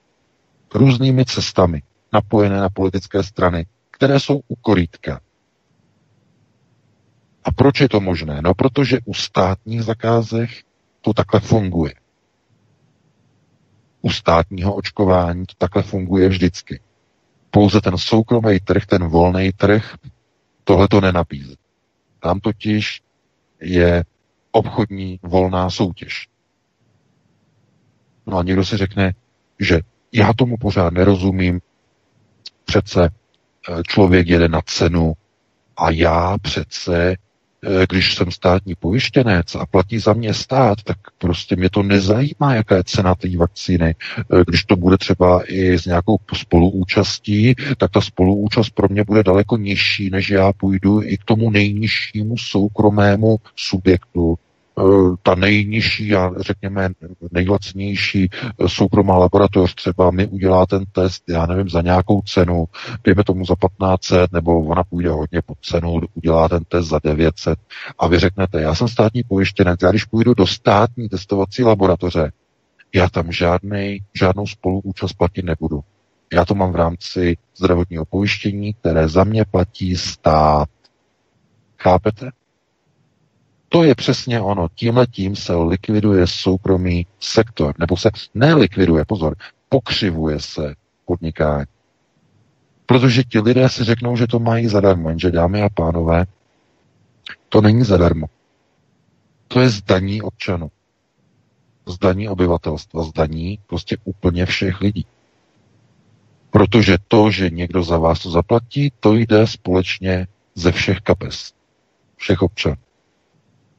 Za normálních okolností si totiž na zdravém trhu uh, platíte vy tu vakcínu a ten test si platíte sám za sebe. A když teda si chcete nechat, já nevím, otestovat rodinu, tak platíte za rodinu a to je prostě všechno. Nezatahujete do toho peněženky ostatních občanů. To neděláte, ale dělá to v případě, že jdete do státní laboratoře, tak děláte přesně tohle. Saháte do peněženek ostatních občanů. No a e, víte, tohle to si samozřejmě nikdo neuvědomuje, protože e, aby mohly být e, zdarma tady ta očkování a testování, tak to vyjde na obrovské peníze. No a kde na to vezme český stát? Kontrolní otázka. No vezme na to přece z toho obrovského balíku Evropské unie 750 miliard eur. Z onoho zadlužovacího balíku. A teď kontrolní otázka. To je důležité. Kdo bude ten balík splácet? Tohle je důležité, znovu si jako říct. Ono se, víte, co, víte, co se říká? E, stát se zadlužil. Babišova vláda kývla na zajišťovací balík 750 miliard eur v Bruselu. Stát si půjčil. Ale jedna věc se zapomíná. Kdo to bude splácet? Stát? Ne. Každý občan. Na svých daních. to, je, to je přesně ono. To znamená, chápete, politici si rádi půjčují strašně moc rádi si půjčují, protože oni si půjčují peníze, které oni sami nikdy nebudou muset splácet. Budou to vždy, vždycky splácet jenom ti občané. Respektive ani, ani ti občané vůbec se toho ani nedožijou, ale jejich děti a vnukové, pravnoučata, prapravnoučata, nikdy, až budou dělat jakkoliv dlouho budou pracovat, nikdy to nesplatí. Nikdy. Budou jenom na ty úroky, na ty úroky, úroky, úroky, úroky pořád prostě pracovat. Za 50 let, za 100 let, pořád, pořád. Jenom kvůli tomu, že někde je armáda 6 milionů státních pojištěnců ve státě, který má jenom 10 milionů obyvatel. To není nikde na světě dámy a pánové. To je jenom v České republice. Tomu se říká nosaté e, státně pojištěnecké chucpe. Pěkně vypasené, macaté, tak tlusté, až praskne. Protože ho takzvaně krmíte úplně všichni. Komplet.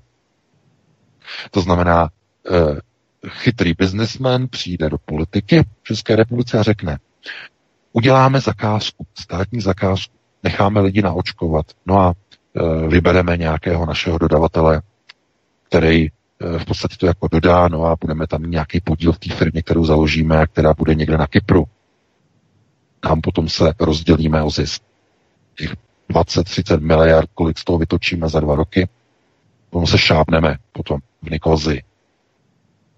Takže takhle to funguje ve společnosti. A víte, politika ta je vlastně jenom o tom, že ti, kteří jsou chytří, řídí a velí ty tupé. Tam dole. Tupost. Dovádí vlastně procesy řízení tam, kde jsou. To znamená úzká elita vykutálených, eh, řekněme, eh, šíbrů, kteří v podstatě se dostávají k moci díky kulíškům a budulínkům. To znamená principy, řekněme, řízení e, ála Mesiáš a ála naprostý idiot. jedno nebo druhé. A víte, politika, eh, která je v podstatě jakoby pro národně řízená, tak ta má úplně jiné parametry. Musí mít úplně jiné parametry. Protože musí očekávat, že ten volič, který někoho zvolí za pronárodní teze, má minimálně nějaké základní primitivní kognitivní schopnosti.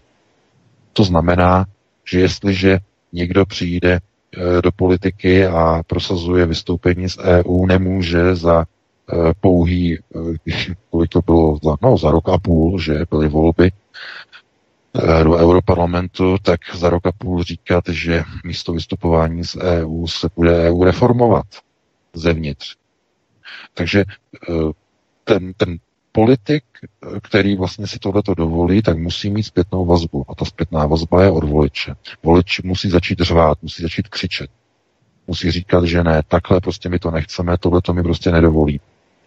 A tady ta schopnost právě eh, mnoha lidem chybí.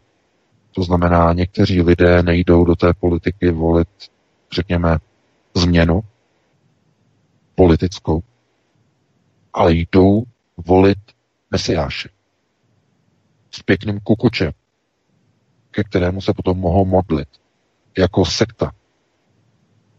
Takže, no, víte, tohle to platí vlastně ve všech volbách, ve všech zemích. A máte e, i ve Spojených státech lidi, kteří vlastně kdyby, já nevím, porovnávali některé procesy, které provádí Trump a e, opravdu by, by jako měli účtovat některé věci, tak by třeba řekli, že Trump je buď by někdo řekl velice slabý, eh, nebo je spíš, eh, řekněme, kádrem eh, Izraele, než by byl kádrem amerických národních vlasteneckých zájmů. To znamená, to je na jinou diskuzi. Ale i ve Spojených státech vlastně platí, že tam je taky jenom nabídka jenom z několika dvou různých možností, přičemž jedna je naprosto šílená, ta druhá je aspoň teda nějak stravitelná, i když hodně vám i v krku zaskočí, protože když vidíte, co předváděl Trump v rámci tedy onoho podřízení pod Benjaminem Netanyahuem a když mu napsal papír, že mu schvaluje anexi Golán a dokonce i anexi e, západního břehu Jordánu, tak jste si vymyslel, že e, jste v podstatě někde na nějaké šápes party, ale eh, Víte, tak přesně tak to funguje. Ten svět, pokud čtete některé ty moje knihy, tak víte, že je nastavený tedy jenom v rámci řízení, že a že. A Nemůžete se potom divit, že se dostávají k moci buď tedy kádři jednoho domu nebo druhého domu. To je potom logické, protože máte v Spojených státech jenom jakoby dvě pozice. Jsou tam vlastně liberálové rovná se demokrati a konzervativci rovná se republikáni a e, proto se dlouho vlastně politika rozdělovala na levici a pravici a řekněme ve skutečnosti to byly jenom dva domy. Jeden dům byl sionistický a e, ten druhý dům e, v podstatě byl ten, který vlastně dneska bychom řekli ochrana Jeruzaléma, to znamená ona teorická teze, e, to znamená opravdu ta židovská s velkým že, to znamená oni chtějí Tóru, tam ti jedou podle Talmudu. To znamená jedno a druhé. A mezi něma to jsou ty národy těch gojů kteří jsou jako v té sklenici, v té flašce a s tou flaškou se třese jednou vlevo, jednou vpravo a tam to prostě lítá. To lítá v té flašce ze strany na stranu. Znamená, když do ní strčíte zprava, pořádně do ní bouknete. Tak co se stane s tím gojským národem, když přijde mohutná rána od pravicové vlády? To znamená strašný úder, že jo, proti lidu, proti národu co se stane v té sklenici? No její obsah vevnitř se automaticky vlivem newtonovských zákonů posune vlevo. Že? Funguje to tak. Můžete si to vyzkoušet. No, dostanou se vlevo, znamená jdou volit levice, že? Nebo jdou levo, le, volit tedy liberály. No a najednou dojde k něčemu jinému, že zvolí levici a teď dojde obrovskému úderu zleva. Levičáci začnou řádit, to znamená bum, rána. Celý ten národ v té sklenici znova se přesune vpravo. Znova je natlačený vpravo. Takže volí znova pravici. A tohleto třískání do té flašky těma dvěma pěstma jsou pěstě uh, že a že. To si můžete představit obraz. To znamená, dvě pěstě třískají z jedné strany do, do druhé do zavěšené flašky, v té flašce jsou gojské národy. Mezi nima se to mele. Rána, rána, zleva, zprava, zprava, zleva, rána, pořád, dokola. No a alternativa, ta je v pozici, nebo to má usilovat o procesy, kdy hledáte nástroje, jakým způsobem ten provaz, na kterým ta flaška vysí, přestříhnout. Aby mezi sebou se boxovaly jenom ty dva domy. Aby to bylo bez účasti gojských národů v té sklenici. To je jenom obrazné přirovnání k tomu vlastně, čeho jsme momentálně svědky v procesech řízení a e, není to vůbec nic veselého. Každopádně myslím si, že dnešní témata máme asi vyčerpaná, máme 21 hodin, e, takže dali bychom si zase nějakou přestávku, Vítku, nějakých 6-7 minut a hned bychom se potom pustili do telefonických dotazů. Určitě, ty teď budou včas tento pořad, takže se máte na co těšit, budete mít opravdu celou hodinu, milí posluchači, na to, abyste panu VK položili vaše dotazy, které se týkají třeba aktuálních témat uh, uplynulého týdne. Takže dáme si písničku, Helenko. Ano. Písničky. Nejprve Věra Špinarová. Nezapomeňte se prosím přihlásit k odběru tohoto kanálu Svobodného vysílače, abyste nic nezmeškali. youtube.com lomeno c lomeno radio sv studio tapin radio. Dejte si prosím odebírat tento kanál kliknutím na červenou ikonku v horní pravé části obrazovky s nápisem odebírat a zaškrtněte také symbol zvonečku, abyste byli informovaní o nahrání každého nového pořadu. Tím také nepřijdete o čerstvé premiéry a rozmanité kauzy, které můžete dále sdílet na sociálních sítích.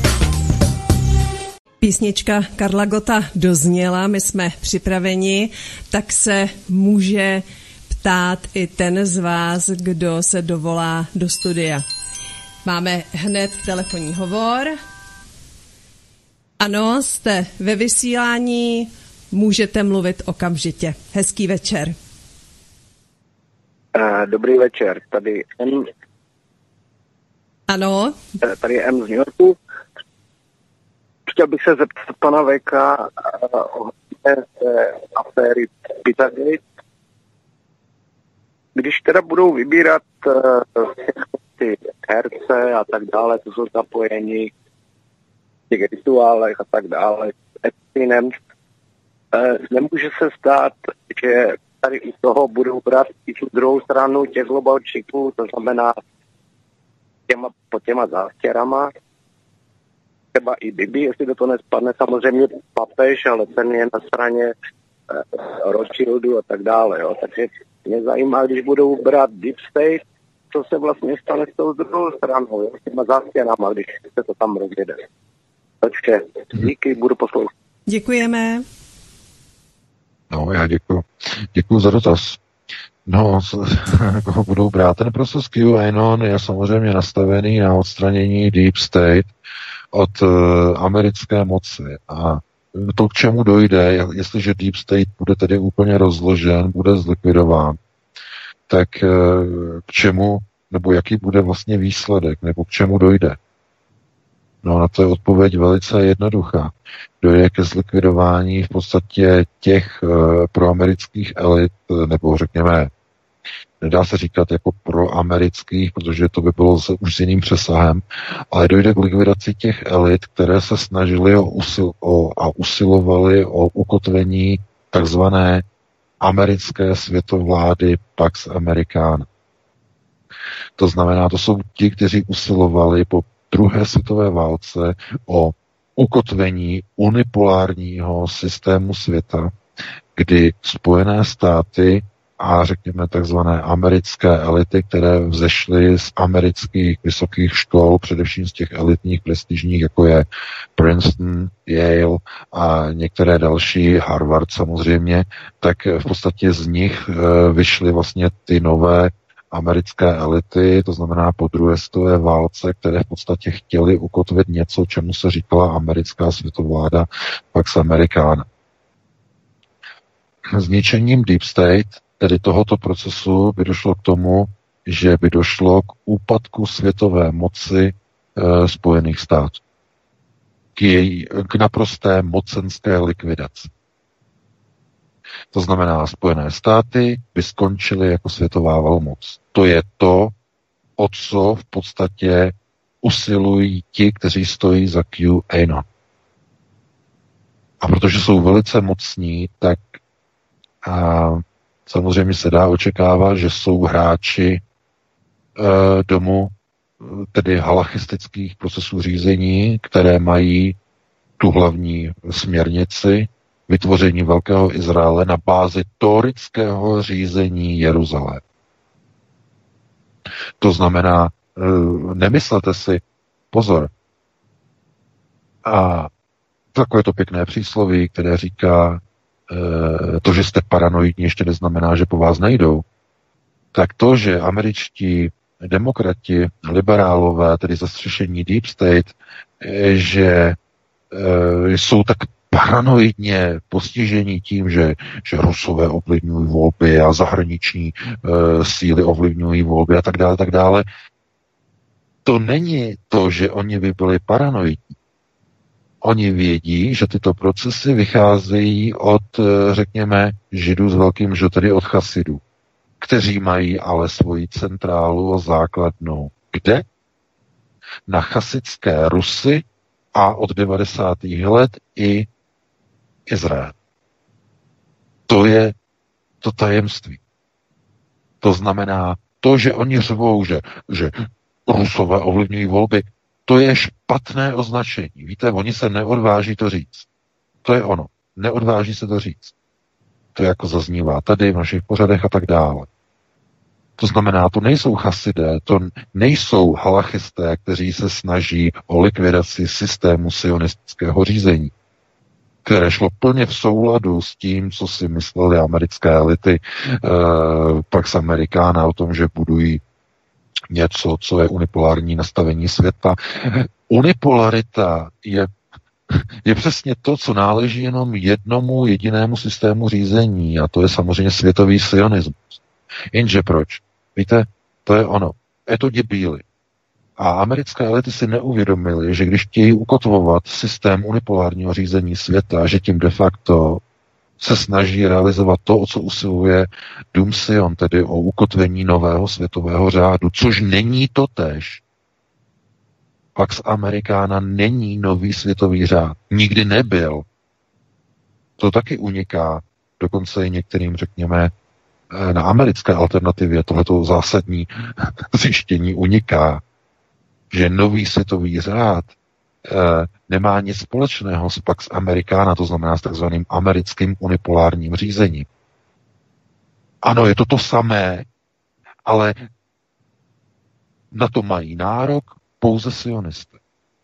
Oni to mají v Talmudu. Oni, jenom oni mají nárok na řízení světa. Myslíte si, že oni si nechají vzít planetu, plán na kompletní celoplanetární řízení, že nějací já nevím, američan, nějaký národ gojů, přistěhovalců, oni se na ně dívají s pordáním, se přitáhli na severoamerický kontinent, bývalí kriminálníci a zločinci z Evropy, kteří utíkali před králem e, z Velké Británie a tak dále, tak dále, vytvořili e, prostě jakoby nějaký nový stát, že prostě oni budou najednou mít světovou unipolární moc nad celým světem, nějací potomci nějakých, eh, řekněme, i třeba, já nevím, eh, řekněme, zednář, zednářských pověřenců, to byli mimochodem všichni zakladatelé Spojených států, byli samozřejmě zednáři, vysokostupňoví zednáři, proto do dneška máte zednářské symboly na amerických bankovkách.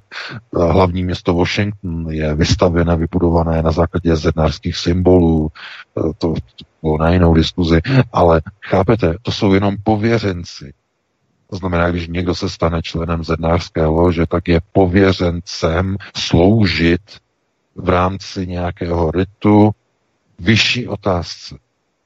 A tou vyšší otázkou je světovláda, domu Sion. Světovláda, služebníci domu Sion jsou zednáři. To je důležité.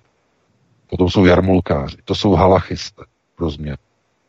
A Beret je nejvyšší zastřešení zednářských loží a to je, a to je úplně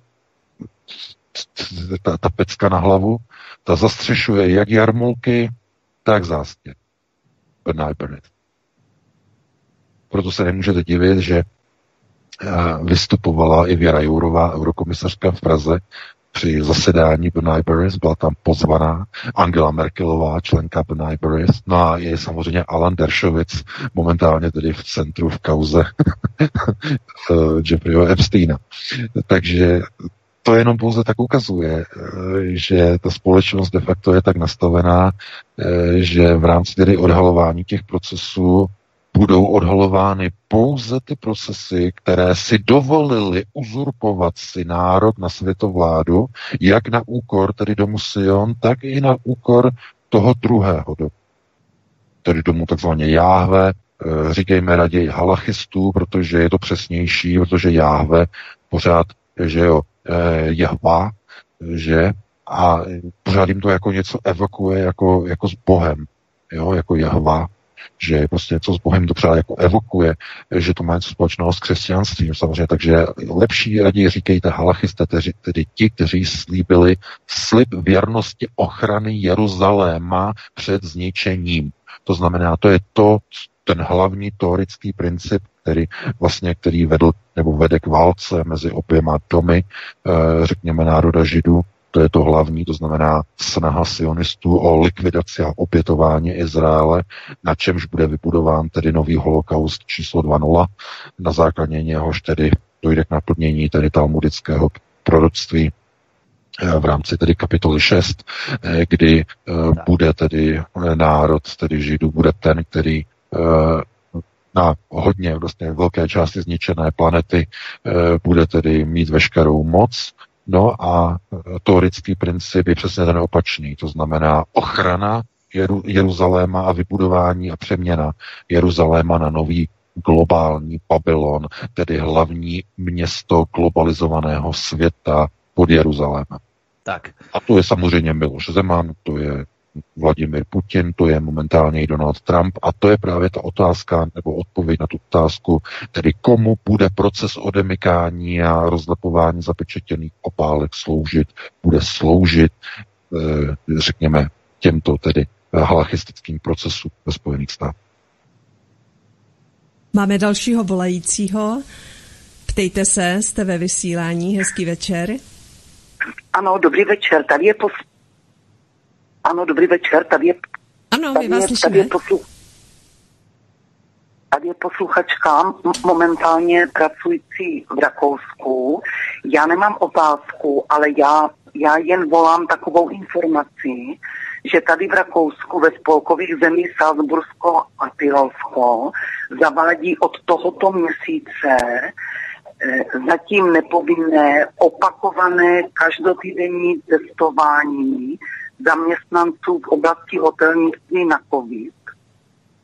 A jen taková informace, že tady v Rakousku se netestuje strkáním tyčinky do nosu, ale bere se stěr z pusy a z krku.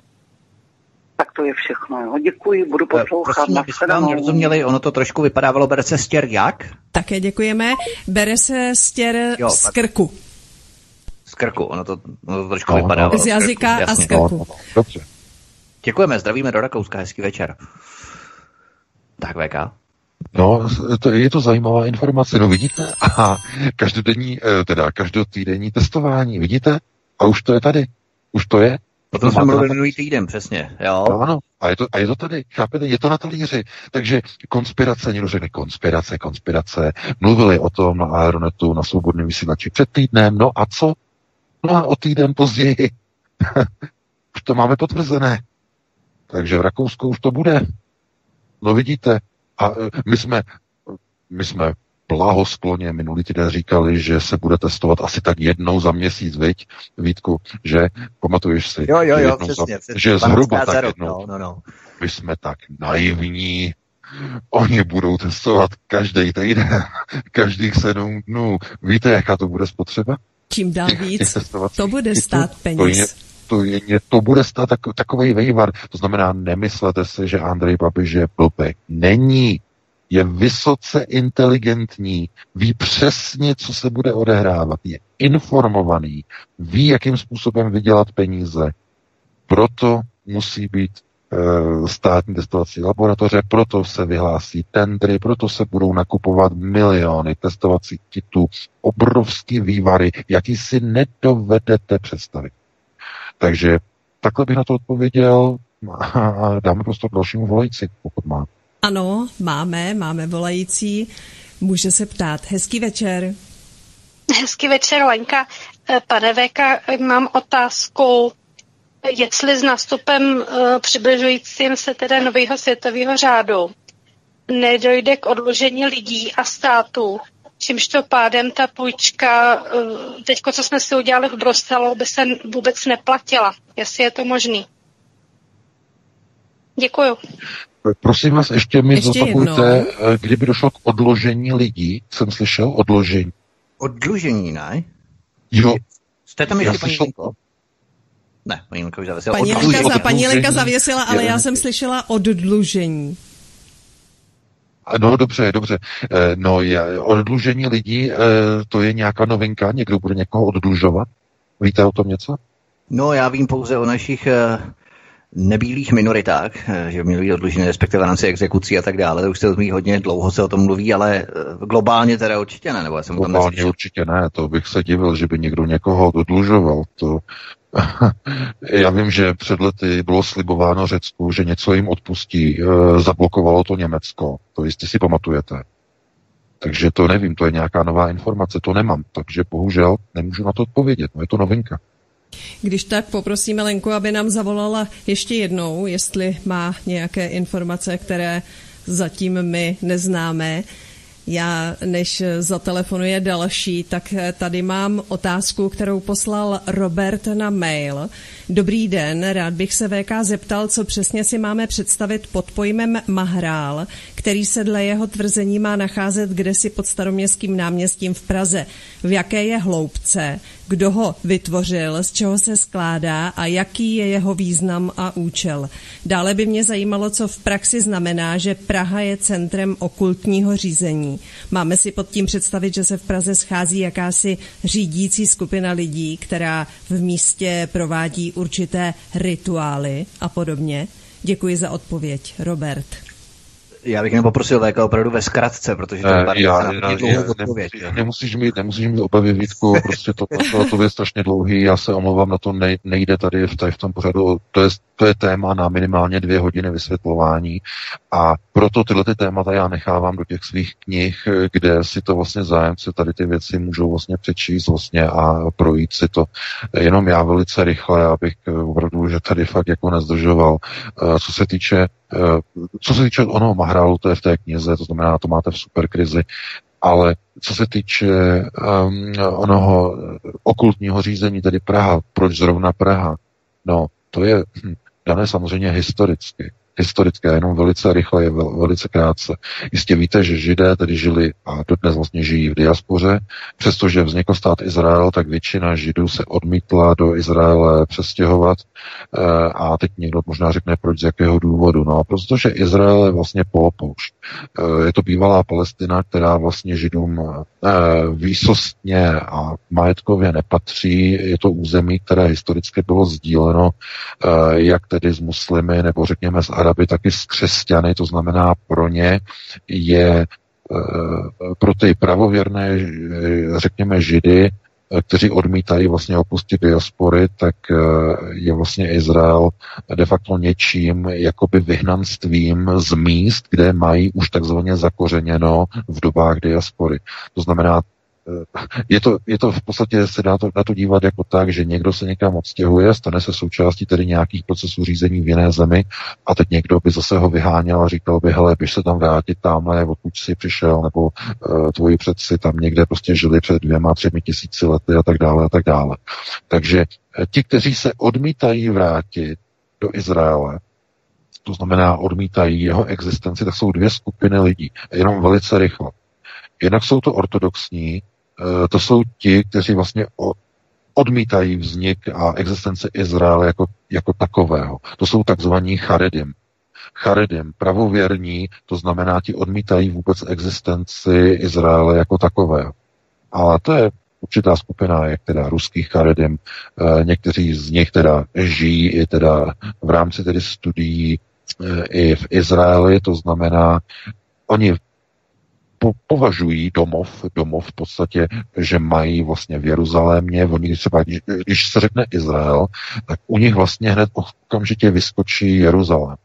Protože pro ně je Jeruzalém to město, kde by považovali vlastně eh, domov, svůj domov za domov v podstatě židů, části tedy židovského národa, ale nikoliv už to ostatní území, které je dnes nazýváno Izrael. V historických dobách to totiž byla Judea a to bylo přede, no, převážně palestinské území, tam byly arabové, byli tam křesťané, byli tam aramejci, další a tohle to v podstatě jakoby není úplně k čemu by oni měli vstat. To znamená, oni mají, eh, kromě tedy, kromě Jeruzaléma ještě jed, jed, jed, jedno město, které mají velice blízko, je Petle. Petle nebo Petlehem, Petlem eh, a Jeruzalém. Tyhle ta dvě města jsou jim blízká, ale nikoli už to ostatní. Proto otázky Karidem, to je poměrně složitá záležitost, na to opravdu nemáme čas. No, ale to je menší skupina těch, kteří jsou v diaspoře, případně můžou být i v tom Izraeli samozřejmě, a je jich tam také dost. Ale ta velká skupina, která se nechce za žádnou cenu vrátit do Izraele, to jsou světoví sionisty. Protože oni mají v rámci Talmudu ono proroctví, že se stanou vlastně majiteli této planety, to znamená, budou vládnout na touto planetou. A v tom proroctví k tomu dojde poté, co, je, co Izrael bude zničen e, svými nepřáteli. To znamená, ten proces je nastavený tak, že oni ví, že dojde k jeho zničení a teprve poté jim bude udělena vláda nad celým světem. Tak, to je ten to je koncept talmudický. To znamená, to je ten hlavní rozdíl, e, který vlastně třeba e, vlastně odlišit. A teď ta Praha, ten koncept té Prahy. Praha historicky byla sídlem právě těchto, řekněme, eh, já nevím, eh, vyhnaných, tedy židů, kteří v podstatě eh, měli ten vztah k Jeruzalému a k Betlému. To znamená, ti, kteří v podstatě opravdu se usilují o ochranu Jeruzaléma, ochranu Betléma, to jsou vlastně ti pravověrní židé. To je centrum onoho okultního řízení v Praze.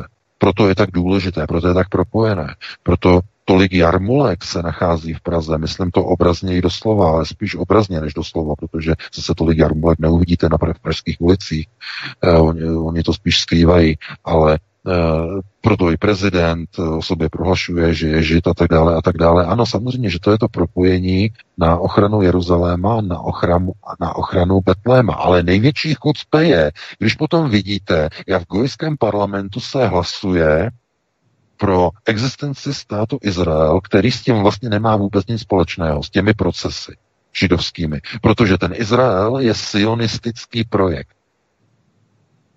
To je to, co je tak těžké pro pochopení gojů. To znamená znovu, kdykoliv židé, ortodoxní, karedim, to znamená halachisté, mluví o ochraně tedy židovského národa, mají tím na mysli Jeruzalém a řekněme ještě i ten Betlém, který se tak často nezmiňuje, protože že jo, tam ten historicky je spíš napojený vlastně na Aramejce, ale hlavně tedy ten Jeruzalém. Ale sionisté myslí Izrael jako celek. No a když někdo hlasuje, eh, řekněme, v Knesetu, v českém Knesetu pro podporu Izraele, tak hlasuje pro sionisty. Protože nejsou schopni dohlédnout na rozdíl mezi Jeruzalémem a s Izraelem. A protože to by museli samozřejmě trošku mít i nějaká jin, jiná studia, museli by jinak chápat souvislosti. Znamená, to je, zase je to příklad jednoho opravdu tupého gojského chucpe, ale opravdu tupého.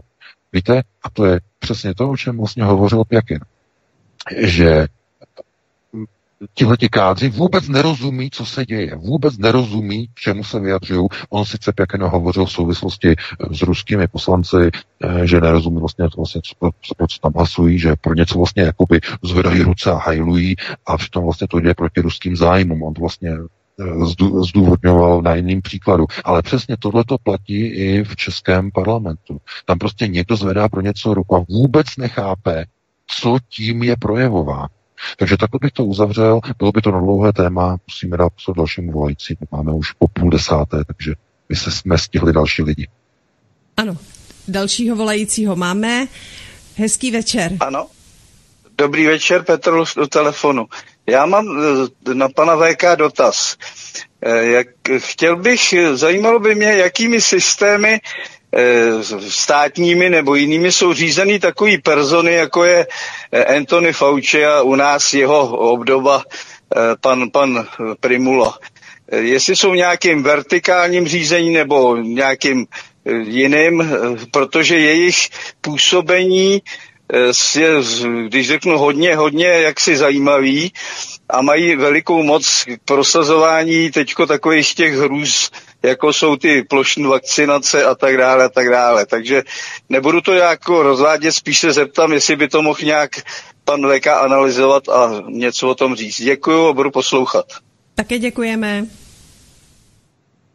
No, to je velice jednoduché. Celá koronavirová krize je plánem světových sionistů. Všichni, kteří usilují o využití této krize e, ve prospěch tedy procesu řízení, to znamená kontroly, velké, velká, velké ovládání nad jednotlivými národy skrze procesy řízení, kontroly kvůli vakcínám, kontroly kvůli pohybu lidí, jsou všechno procesy, které jsou vedené vlastně globalizací, znamená světovými sionismy. Tam je to naprosto jasné. E, to je úplně Eh, řekněme, eh, natolik zjevné a natolik otevřené, že myslím si, že to vidí úplně, úplně všichni, úplně každý. Teď někdo by řekl, dobře, proč tedy ta druhá strana, to znamená, že, že řekne se tady ochrana, tedy ochrana Jeruzaléma, ochrana, říkáme halachy, tedy ochrana, tak oni by měli provádět procesy které by vedly proti. Zdálo by se říct, nebo dalo by se říct, nebo dalo by se očekávat, že a ejhle, ono nic. Proč? No znovu, konceptuální gramotnost. E, oba dva domy židů, to znamená jak že, že oba dva e, jdou proti sobě v rámci konceptuálních řízení, protože mají dva různé světonázory na osud Velkého Izraele co se s ním má stát. Mají rozdíl. Ale vycházejí ze stejného kmene, ze stejného národa. To znamená, používají stejné procesy řízení. Nejsou jim cizí společné procesy řízení. To znamená, když jim něco vyhovuje oběma stranám v posílení jejich procesů řízení nad gojskými národy, tak ho použijí. Proto i Vladimir Putin zahájil procesy covidizace, procesy očkování. V Ruské federaci možná se zaregistrovali budou se povinně očkovat ruští vojáci. No, no, od éto. No. a potom uvidíte některé kulíšky, kteří se klaní. No. To znamená, to je potom šok. Že? Je to tak. Nebo nám něco uniká? No ano, samozřejmě, že mnoha lidem uniká. Jiná alternativa je to, že prostě eh, když se mezi sebou ty dvě boxerské rukavice, které mlátí do té sklenice s těma kojskýma národama, když se do sebe pustí, tak prostě mezi kojskými národy tam to vevnitř jenom lítá. Zleva doprava. Tam lítají injekce, tam lítají vakcíny, tam lítají testy, zleva doprava se tam celý mele a třískají z levé strany i z pravé strany. Že, že. Není jim to tudíž cizí, ten proces. Z tohoto důvodu tedy znovu musíte si uvědomit, že alternativa neznamená kulíškovské a budulínkovské procesy, to znamená klanění se mesiášům a vytváření e, pozic e, takzvané idiotizace ve společnosti, protože e, že e, to znamená vytváření e, něčeho, čemu se říká, jako jsou různé jako sekty a e, různí takové ty výrazy jako světkové eh, Okamurovi a další, prostě taková ta přirovnání některých lidí, kterým připadá, že ti lidé jsou jako až pomalu jako sfanatizovaní, eh, místo aby dělali politiku v té SPD, tak jako fanatismus, znamená, eh, a taky už jsme to taky zažili samozřejmě, i v souvislosti třeba se Stalinem, stalinistické procesy, které byly eh, například v Sovětském svazu, eh, tak také vedly k tomu, že lidé se nedívali na chyby tehdejšího vlastně Gosudára, to znamená plně fanaticky podporovali Stalina, eh, různý fanatismus je u lidí někdy, někdy je dokonce jakoby, jakoby podporovaný, že to někomu vyhovuje, ale tohle to přece neměla být práce alternativy. Alternativa by měla politiky kontrolovat velmi důsledně, jestli plní ty vlastenecké teze, které by měly. To je, myslím si, to zásadní. A tohleto, co probíhá v podstatě v rámci tedy e, těch e, očkovacích a vakcinovacích a různých testovacích kampaní na různé testy na COVID, tak jenom ukazuje, že získá se tím kontrola nad obyvatelstvem a to je to, o co usilují oba domy. To jim společně není cizí v posílení jejich boje. Je to podobné, jako když proti sobě budou stát dvě armády, tak jsou postavené proti sobě. V čem se liší? No mají různé uniformy, že? E, zřejmě budou mít i různé zbraně z různých zbrojovek proti sobě namířené a budou mluvit asi různýma jazykama, že? Ale jedno budou mít společné, vojenské, taktické a velící a hierarchické procesy řízení, které budou mít naprosto společné a budou říkat, že jestliže něco je v náš prospěch, my ho použijeme stejně jako nepřítel. Ne, že bychom ho kopírovali, ne, že bychom se chtěli po něm opičit, ale protože pro nás je tento krok, ten týž krok, identický krok, naprosto přijatel. Takže když to přivedu do nějakého příkladu, nepřítel při zaujmutí e, svých bojových pozicí vyplenil a e, tam zrekvíroval všechna auta, veškerý dobytek, e, veškerá prasata, veškeré potraviny, aby měl pro své vojáky. A ta druhá strana řekne, my uděláme to samé, protože nám to také vyhovuje. Takže udělají to samé na druhé straně. Ty dvě armády tak stojí proti sobě nenávidí se, mají nabířené zbraně, ale procesy řízení provádějí úplně stejné v rámci daných operací. A tohle to, to samé platí v případě covidové války. Jsou různé armády, mají různé zájmy, ale vevnitř na své vlastní armády, rovná se obyvatelstvo, používají stejné procesy, společné procesy řízení. To znamená, budeš se očkovat, budeš se vakcinovat, budeš se testovat, bude to povinné, budeš se sledovat, e, různé chytré karantény, různé sledování, šmírování, mobily, kontrolování, tak všechno je to společné. Pro obě dvě strany, že i že. To znamená, abyste chápali tu konceptualitu. To znamená, že jestliže proti sobě někdo stojí, to neznamená, že všechno má jiné. Že se od sebe odlišují, v tolika věcech, že by měli všechno obráceně proti sobě. To prostě zkrátka není pravda. To neplatí. Proto se nemůžete divit, že covidové šílenství, covidové, covidové procesy kontroly a ovládání obyvatelstva probíhají nejenom v Evropské unii, nejenom ve Spojených státech, ale i v Číně a i v Rusku. Tím je to dané. Takže takhle bych to vysvětlil, no a dáme prostor k dalšímu volající máme. Ano, další posluchačka, další telefonát. Hezký večer. No, hezký večer, já vás zdravím. Dobrý večer, Helenko, Víčku a pane Veka. A tady paní neznámá z Prahy. je to blbě slyšet z mé strany, ale doufám, že vy mě slyšíte dobře. Ano, slyšíme. Já jsem se chtěla zeptat. Eh, dneska v noci měl tiskovku Donald Trump a oznámil tam, že by chtěl posunout volby prezidentský. Kvůli tomu, že nechce utrácet peníze, že radši dá lidem a do infrastruktury než na volby. Co by to teda znamenalo globálně? A už to prý dvakrát teda napsal i na Twitter, což jste nenašla. Tak děkuju moc, budu poslouchat. Děkujeme Díky. také. Naslyšenou. Díky, se. No, já děkuji za dotaz. Já jsem zaregistroval, ano, samozřejmě, protože odsunutí vole, protože jemu se nelíbí, že hodně států, eh, amerických států bude hlasovat korespondenčně a jak americká televize MSNBC udělala test v New Yorku eh, před dvěma dny, tak zjistila, že eh, vlastně ne v New Yorku, v Ohio to proběhlo, v Ohio proběhl ten test, eh, tak eh, tam se vlastně ukázalo, že vlastně při těch posledních volbách, které tam probíhaly, tak 10% korespondenčních hlasů při volbách v Ohio nedošlo v den voleb nebo do, do dne voleb vůbec nedošlo do sčítacích místností. To znamená, že pokud proběhnou ve Spojených státech volby, je velmi pravděpodobné, že třeba 10% hlasů vůbec nedojde. To znamená, 10% hlasů změní výsledek voleb úplně pohodlně.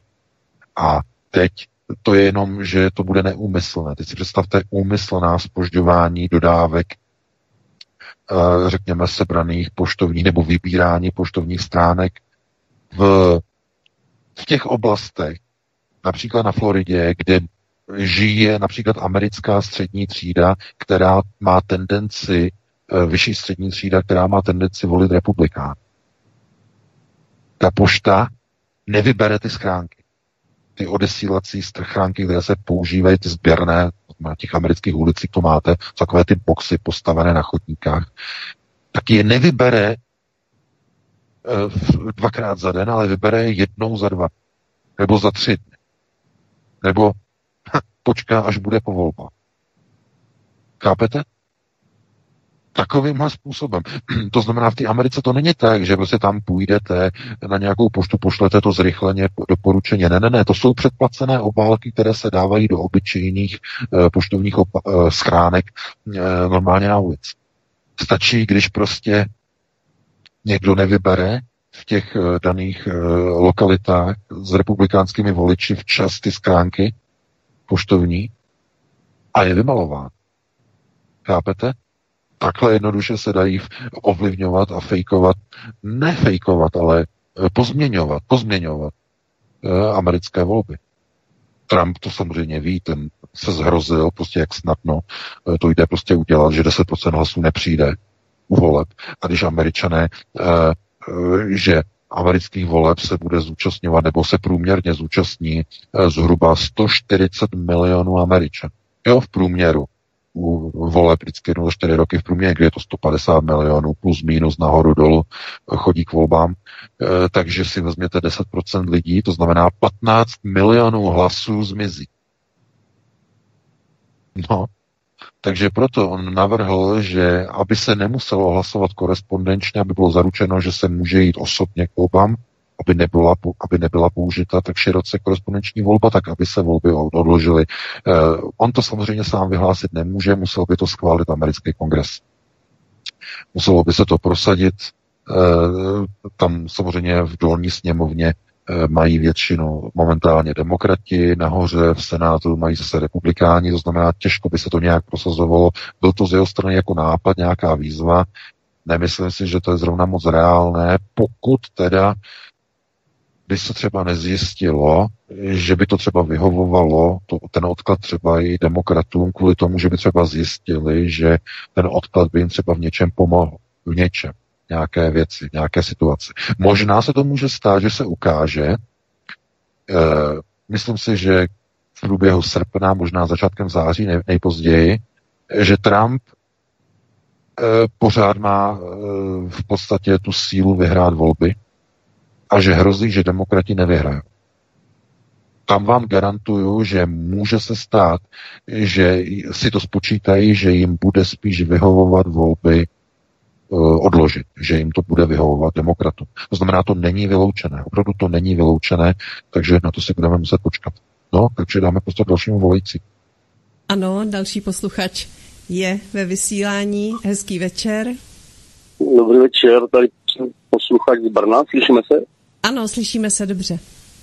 Tak já jenom, já nemám jakoby otázky, já mám jenom takový konstatkování krátký, jenom jak pan Zvěká vlastně mluví o Židech a Židech. A já si osobně myslím, že to je úplně jedno, jo, protože jenom taková pasáž. Eh, eh, Evangelium podle Jana. Židové říkají, židé říkají, my jsme nevyšli z hříchu, my jsme od e, dětí Boha. A Kristus jim říká, kdybyste byli děti Boha, milovali byste mě, protože já jsem přišel od Boha. Vy jste děti ďábla a chcete činit přání svého otce, který je vrah od začátku alhář. Tohle řekl Ježíš Kristus Spasitel, který vycházel z židovského národa. Všichni si můžete odpovědět na to, co jsou židi zač. Děkuji, nashledanou.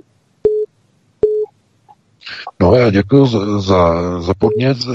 Zajímavé no samozřejmě evangelium a evangelické procesy samozřejmě jsou známé, jenom bych vás opravil, že Ježíš Kristus vycházel z židovských, eh, nebo že byl žid, nebo řekněme židovského původu, samozřejmě, že žid nebyl, on byl aramejec. Já vím, že tohle se zaměňuje velmi zásadně, byl aramejec a je to něco jiného, než byli židé, řekněme, eh, v dobách tedy tehdejší Judeje, ale evangelické procesy, eh, samozřejmě ano, to je, to je velmi důležité.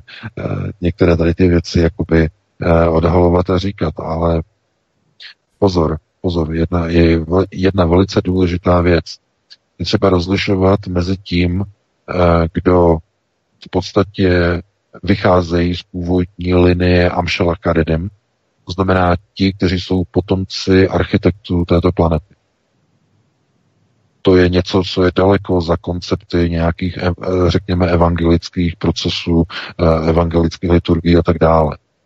To je, řekl bych, úplně zahranou, eh, co oni vůbec jako prakticky ani neřeší.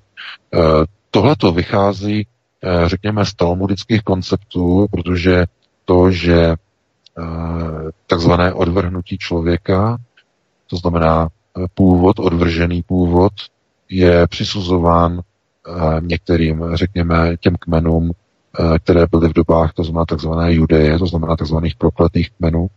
A o tom mimochodem pojednávají i některé vlastně takzvané židovské skripty, které vlastně se studují na židovských univerzitách. To znamená, to je ten původ takzvaných kanánců. To znamená, kanánský původ jako těch, kteří byli odvrženi Bohem, tak ano, samozřejmě.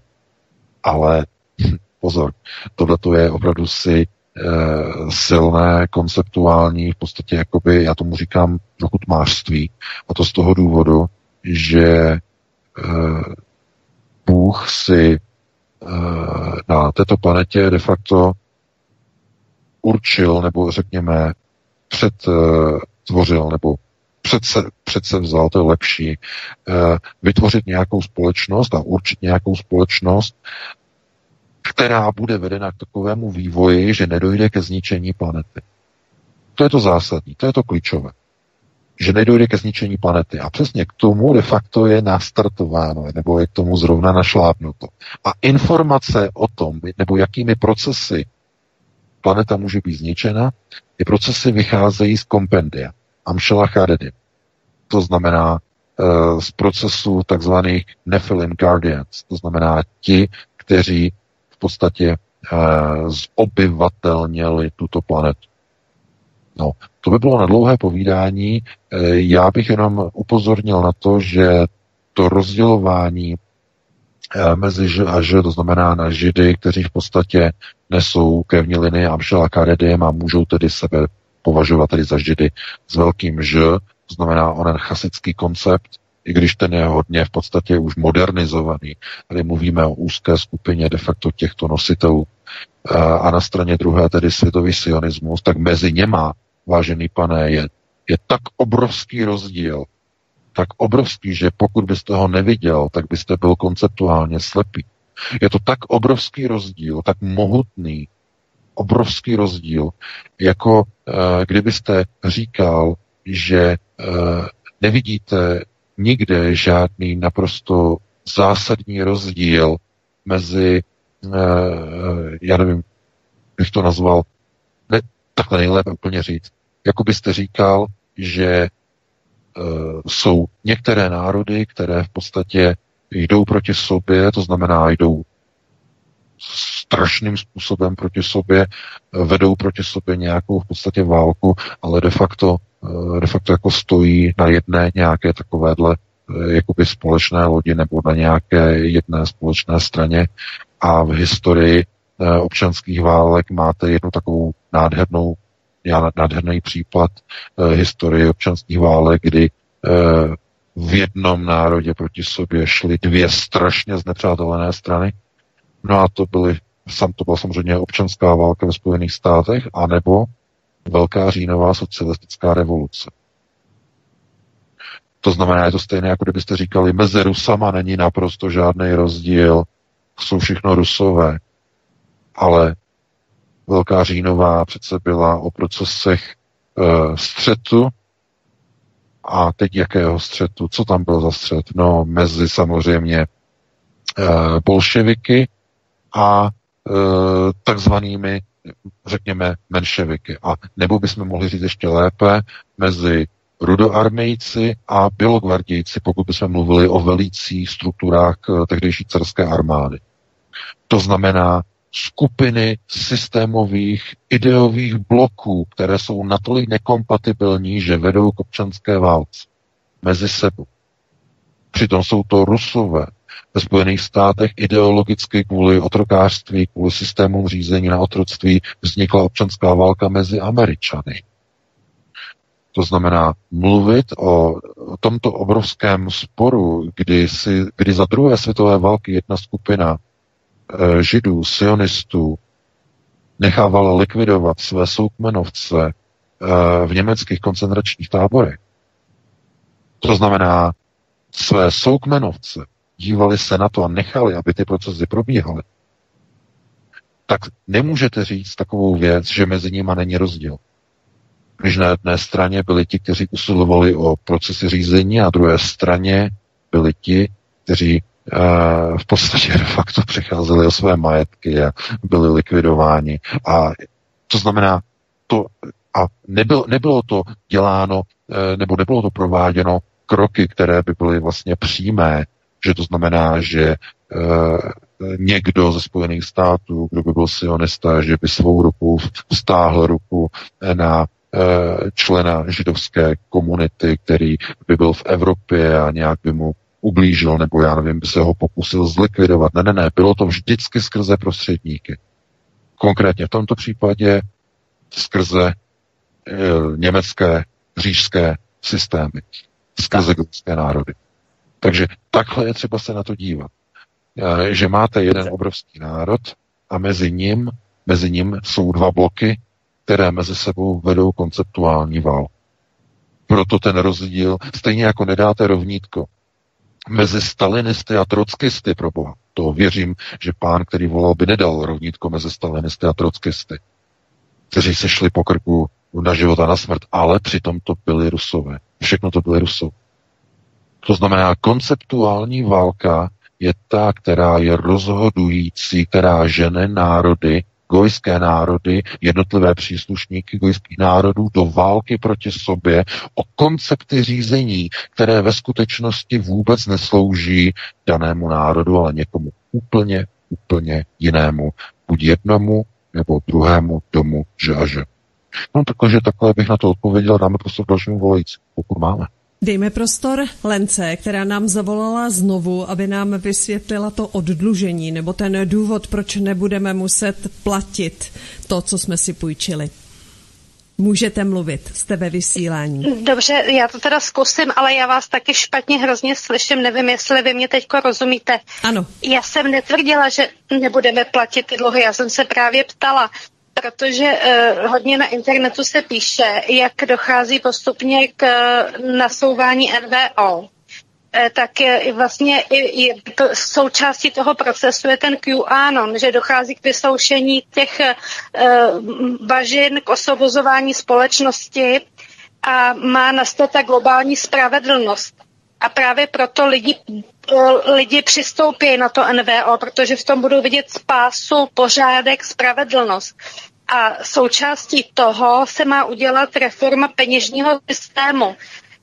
A e, například lidi dostanou ten zaručený příjem a součástí toho, teda jak se píše, a to netvrdím, má být odlužení, má být smazání, smazány všechny dluhy, hypotéky, úvěry lidí, úvěry e, všech bank, států, a tak jsem se chtěla zeptat na názor pana VK, protože potom tudíž by se nemusela platit ani ta příšerná půjčka, kterou eh, ty, no, nebo ty půjčky, které teď vlastně rozdávají po celém světě, že jako teď my jsme, my jsme obdrželi z Bruselu. Tak děkuji, no, budu poslouchat. Děkuji. No, děkuji za dotaz. Děkujeme. Tak vyvolání krize a následná spása. NVO. Uh, ano, přesně tak. to znamená, nejdřív vytvoříme problém a potom přineseme řešení. Ne, prosím vás, uh, co je důležité? Pokud by, uh, ano, to, že se plánuje jako nová měna, že se přechází jako na kryptoměny, anebo je zájem jakoby přesunout některé, řekněme, krachující rozpočty v podstatě na kryptoměnové systémy, k čemu dojde? Dneska, když se podíváte, kdo kontroluje světové centrální banky, tak a podíváte se, kdo to kontroluje, tak je to Dům Rothschild. To znamená, řekněme, bankovní systémové křídlo světových sionistů. Eh, kdyby došlo k nějakým, nějakým způsobem k odpuštění dluhů, tak kdo ztratí moc? Je to kontrolní otázka. Kdo ztratí moc, když budou odpuštěny dluhy a Rothschildovy banky přestanou mít svoji moc a sílu nad jednotlivými gojskými národy tím, že budou všechny dluhy e, nějakým způsobem prostě odpuštět. Čemu tím dojde? Je kontrolní otázka. To znamená, někdo by řekl, aha, to je super, protože se to zruší, tak e, všechno bude oddlužen. No, to je právě ten problém. Když dojde k oddlužení, to znamená k zrušení všech vlastně uh, dluhových systémů, tak, to, tak se vytvoří nějaký nový platební systém, který třeba bude kryptografický. Bude to třeba nějaký bitcoin nebo nějaká měna, která bude kry, kryptografická. Teď otázka. Kdo bude tu kryptografickou měnu kontrolovat a vlastnit? Kdo bude kontrolovat její aplikační vrstvu? Její protokol, na základě čehož ta kryptoměna funguje. To znamená, kdo bude kontrolovat.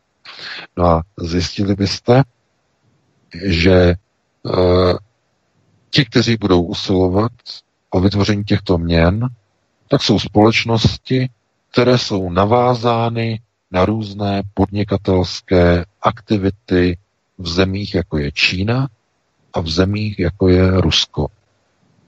A pokud by někoho zajímalo, že jestli jsou to čínské procesy nebo jsou to ruské procesy, ne, nejsou to tyto procesy. Jsou to zase procesy jednoho z židovských domů. V případě Ruska, ruských židů. To znamená kasidů. Jinými slovy, bude se usilovat o to, jako se usiluje o 5G sítě.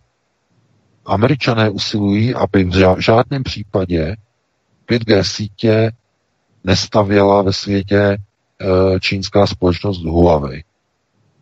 To znamená, lobuje, dělá proto úplně všechno možné, aby přesvědčila jednotlivé státy v Evropě, aby, že to je bezpečnostní riziko, že Huawei se nesmí podporovat a tak dále a tak dále a tak dále. Proč je to tak důležité?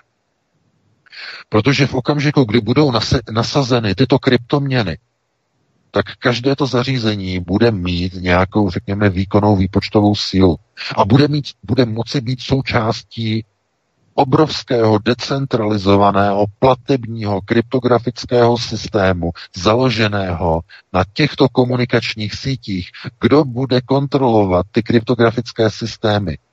Ten, kdo bude provozovat tyto komunikační 5G sítě. Kdo to bude? No bude to Huawei, v těch zemích, kde Huawei bude mít kontrolu svých 5G sítí, anebo to bude americké Cisco, které bude mít zase své zájmy, nebo to bude e, nějaká společnost, která kontroluje některé jiné výrobce. To znamená, zase zatím budou stát někteří majitele. No a když se podíváte třeba, e, kdo stojí, řekněme, za, tady to, za, tady, za těmi obrovskými giganty e, okolo Huawei, tak tam uvidíte, že vlastně jako, že by to měly být Číňané a čínská vláda. To není pravda. Huawei je finančně propojená velice úzce e, s bankami e, vlastně po celém světě, s globalistickými bankami. E, s Barclays je propojená s HSBC, to znamená všechno Rothschildovy banky, to znamená silně propojené. A teď ono dochází k tomu, že v Británii vlastně nemůže a nesmí eh, být prostě Huawei eh, jakoby používána. Je to samozřejmě útok proti Rothschildovu domu, samozřejmě naprosto logicky. A kdo zatím stojí? No Trumpova vláda. Proč Trumpova vláda? No protože Trump je koněm chasidů. To je, znovu jsme u toho, úplně to samé. To znamená, zase jsme zpátky uh, u procesu řízení domu, boj, válka, mezi že a že. A uh, paní Lenka se ptala na to v podstatě správně, uh, když vlastně jakože jak se bude platit těmi kryptoměnami a něco se bude odpouštět. Ano, je to rezet světové ekonomiky. Zrezetujeme všechny dluhy, uděláme to na novo. A tentokrát budeme kontrolovat ty systémy trochu jinak, aby to nebylo tak transparentní. Aby se neříkalo, že to je Dům Rothschild, který kontroluje měnovou e, tvorbu, e, který vlastně má nasyslené to zlato v těch voltech a tady to a všichni vlastně tomu podléhají. Proč? Proč? Proč už to nefunguje? Protože všichni už to vědí. Kvůli internetu tohle to už ví stále více a více lidí a ono se ukazuje, že hrozí povstání lidu. Nepokoje, že hrozí nespokojenost lidí, že nějaká úzká skupina lidí kontroluje tisknutí papírových peněz. Proto oni je to neudržitelné, proto musí vytvořit něco, co nebude tak viditelné, kde, kdo, kdo je vlastníkem. A kdo to bude? No kryptografické sítě ale budou je vlastně zase ty samé elity a oba dva domy, buď ten nebo druhý. To znamená, přesně kvůli tomu jsou potřeba 5G sítě, kvůli tomu je takový boj, protože to bude nejenom o sledování lidí, ale i o nových kryptografických systémech, které budou použitelné pouze v dosahu těch 5G sítí. Půjdete zaplatit, eh, že jo, svým náramkem, který budete mít na ruce. V první fázi to budou takové ty moderní, módní náramky. Přiložíte ruku, zaplatíte, kryptograficky se to spočítá velice rychle, vypočetní síla bude nějaká, řekněme, v rámci intervalu 15 vteřin, aby se to zahašovalo velice rychle. Takže e, přiložíte, potom to bude pod kůží, bude to, pod, bude to v rámci nějakého čipu a bude to všechno vlastně v rámci nějakého blockchainu, mm, to znamená zaúčtované a všichni se budou říkat, je to kryptografické, je to, je to, je to všechno free. A ne, ve skutečnosti to bude, nebudou se už muset tisknout papíry. To je pro ně to nejlepší. Papírové peníze. Nebudou se muset už dělat bankomaty pro vybírání papírových peněz. Bude absolutní totální kontrola. Když se někomu znelíbíte, ten bitcoinový účet vám zmrazí, vypnou. A už tou rukou, už tím náramkem nezaplatíte nic, ani ten rohlík si nekoupíte, když budete mít zablokovaný ten účet. Tak mám ještě jednou posluchače. No, jasně. Takže no. Eh, no, je to, máme zase málo času, málo už přetahujeme, takže já to, takhle to ukončím a dáme prostor poslednímu volající. Ano, poslední volající je na lince. Hezký večer. No, dobrý večer. Dobrý večer, já jenom krátce. Eh, existuje tady bitva mezi dvěma židovskými domy. Eh, jejich cílem je v podstatě podrobit si lidstvo. Neexistuje tady nějaký další subjekt, který by zasáhl ve prospěch lidstva? Děkuju, mně stačí. Děkujeme, naslyšenou. Já, já děkuji za dotaz. Uh, subjekt rozhodně ne, subjekt v žádném případě, uh, protože uh, znovu ve chvíli, kdy si gojské národy nedokážou tisknout vlastní měny, nedokážou o nich rozhodovat, musí odevzdat zlato do londýnského city a půjčovat si někde peníze a rozhodují soukromně vlastněné banky o tom, kolik peněz která země může natisknout a v jakém kurzu a tak dále a tak dále, tak žádná země nemá suverénní vládu.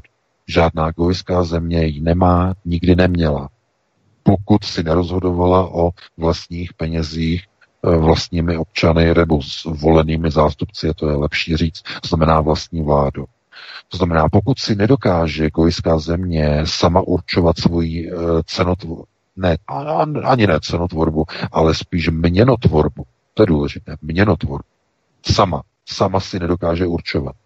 Je závislá na mezinárodních eh, kapitálových trzích musí si půjčovat v cizině, nedokáže si vygenerovat v podstatě vlastní měnový model, který by byl čistě národní, tak taková země nemá vlastního řízení a zjistíte, že žádná taková země, snad s výjimkou Severní Koreje, která je pod sankcema Iránu, který je pod sankcema, žádná jiná země si netvoří, své, a, a Kuby samozřejmě, tak žádná jiná země si ne, netvoří své vlastní e, měnotvorby sama. To znamená bez závislosti na kapitálových trzích. Dokonce ani ta Venezuela to nemá a neměla dovolit. E, proto z tohoto důvodu e, žádný takový subjekt třetí cesty neexistuje. Existují pouze, řekněme, ti, kteří jsou probuzení, nebo ti, kteří jsou osvícení, když tady to slovo opravdu je velice třeba opatrně používat, protože osvícení, že jo, ilumináty, ale to je zase něco úplně jiného. Ale ti osvícení, kteří mají takzvaně rozsvíceno, abych řekl rozsvícení, je důležitější možná říct.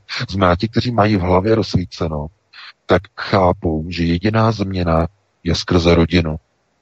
Skrze rodinu, kdy vyroste nový národ, který a ta rodina vychová národní vlastence. Vytvoří nové vlastenecké kádry.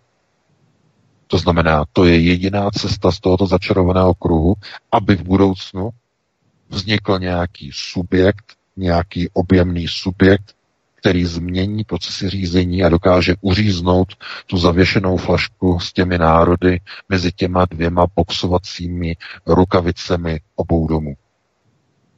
To znamená, jedině taková je cesta z této, já bych řekl, krize společenských procesů řízení eh, v gojských národech, který přetrvává už no, no, desítky a desítky let. To je v podstatě od doby, od doby vzniku Fedu a tak dále a tak dále. Takže takhle abych to uzavřel, je to samozřejmě ještě otázka na to, že eh, jestli se takový subjekt v dohledné době někde vykrystalizuje, ale nepůjde to bez toho, aniž by Eh, rodina, teda ta klíčová část daného národního státu, dokázala vychovat nové vlastenecké kádry. To bude velice, velice těžké a začíná to u osvěty, to znamená u informování, o což tedy my se snažíme, jak tady na Aeronetu, tak tady každý pátek a i svobodný vysílač pravidelně po dlouhou a dlouhou dobu. Takže já bych tady to ukončil. Máme 8 minut po 10. hodině. Já doufám, že se vám to dneska líbilo, že jsme přinesli nějaké nové zajímavé informace. Eh, pokud si na nás najdete čas, tak opět příští pátek po 19. hodině opět se vrátíme a přineseme novinky z domova i ze světa postupně okomentujeme. Takže já vám přeji pro tu chvíli krásnou dobrou noc, no a uh, předám slovo Vítkovi a loučím se i s tebou, Helenko. Takže mějte Také. se pěkně. Dobrou noc. Já taky přeju dobrou noc, krásný večer a nebo příjemný poslech dalších pořadů svobodného vysílače a příští pátek se znovu těšíme na hovory u Klábosnice. My jsme s vámi 24 hodin denně, takže zůstaňte s námi, připravujeme kauzy nejenom příští týden ohledně Terezy Hyďové, ale připravujeme kauzy třeba ohledně turecké elektrárny Adularia za 12 miliard, do které si, za kterou si půjčila turecká eh, investiční společnost, respektive společnost, která potom těch 12 miliard nezaplatila České exportní bance a pojišťovně EGAP, která to pojistila. To znamená, všechny tyto kauzy společně s institutem Aleny Vytázkové pracujeme na nich a, připravujeme je na svobodném vysílači, takže sledujte náš program stejně jako Aeronet.cz. To by bylo všechno, hezký večer. Děkuji za mě už jen díky panu VK za názory, informace, zajímavosti, Vítkovi za výběr témat a vám, vážení posluchači, za zajímavé telefonáty a za pozornost. Naslyšenou. Nezapomeňte se prosím přihlásit k odběru tohoto kanálu svobodného vysílače, abyste nic nezmeškali. youtube.com lomeno c lomeno radio sv studio tapin radio. Dejte si prosím odebírat tento kanál kliknutím na červenou ikonku v horní pravé části obrazovky s nápisem odebírat a zaškrtněte také symbol zvonečku, abyste byli informovaní o nahrání každého nového pořadu. Tím také nepřijdete o čerstvé premiéry a rozmanité kauzy, které můžete dále sdílet na sociálních sítích.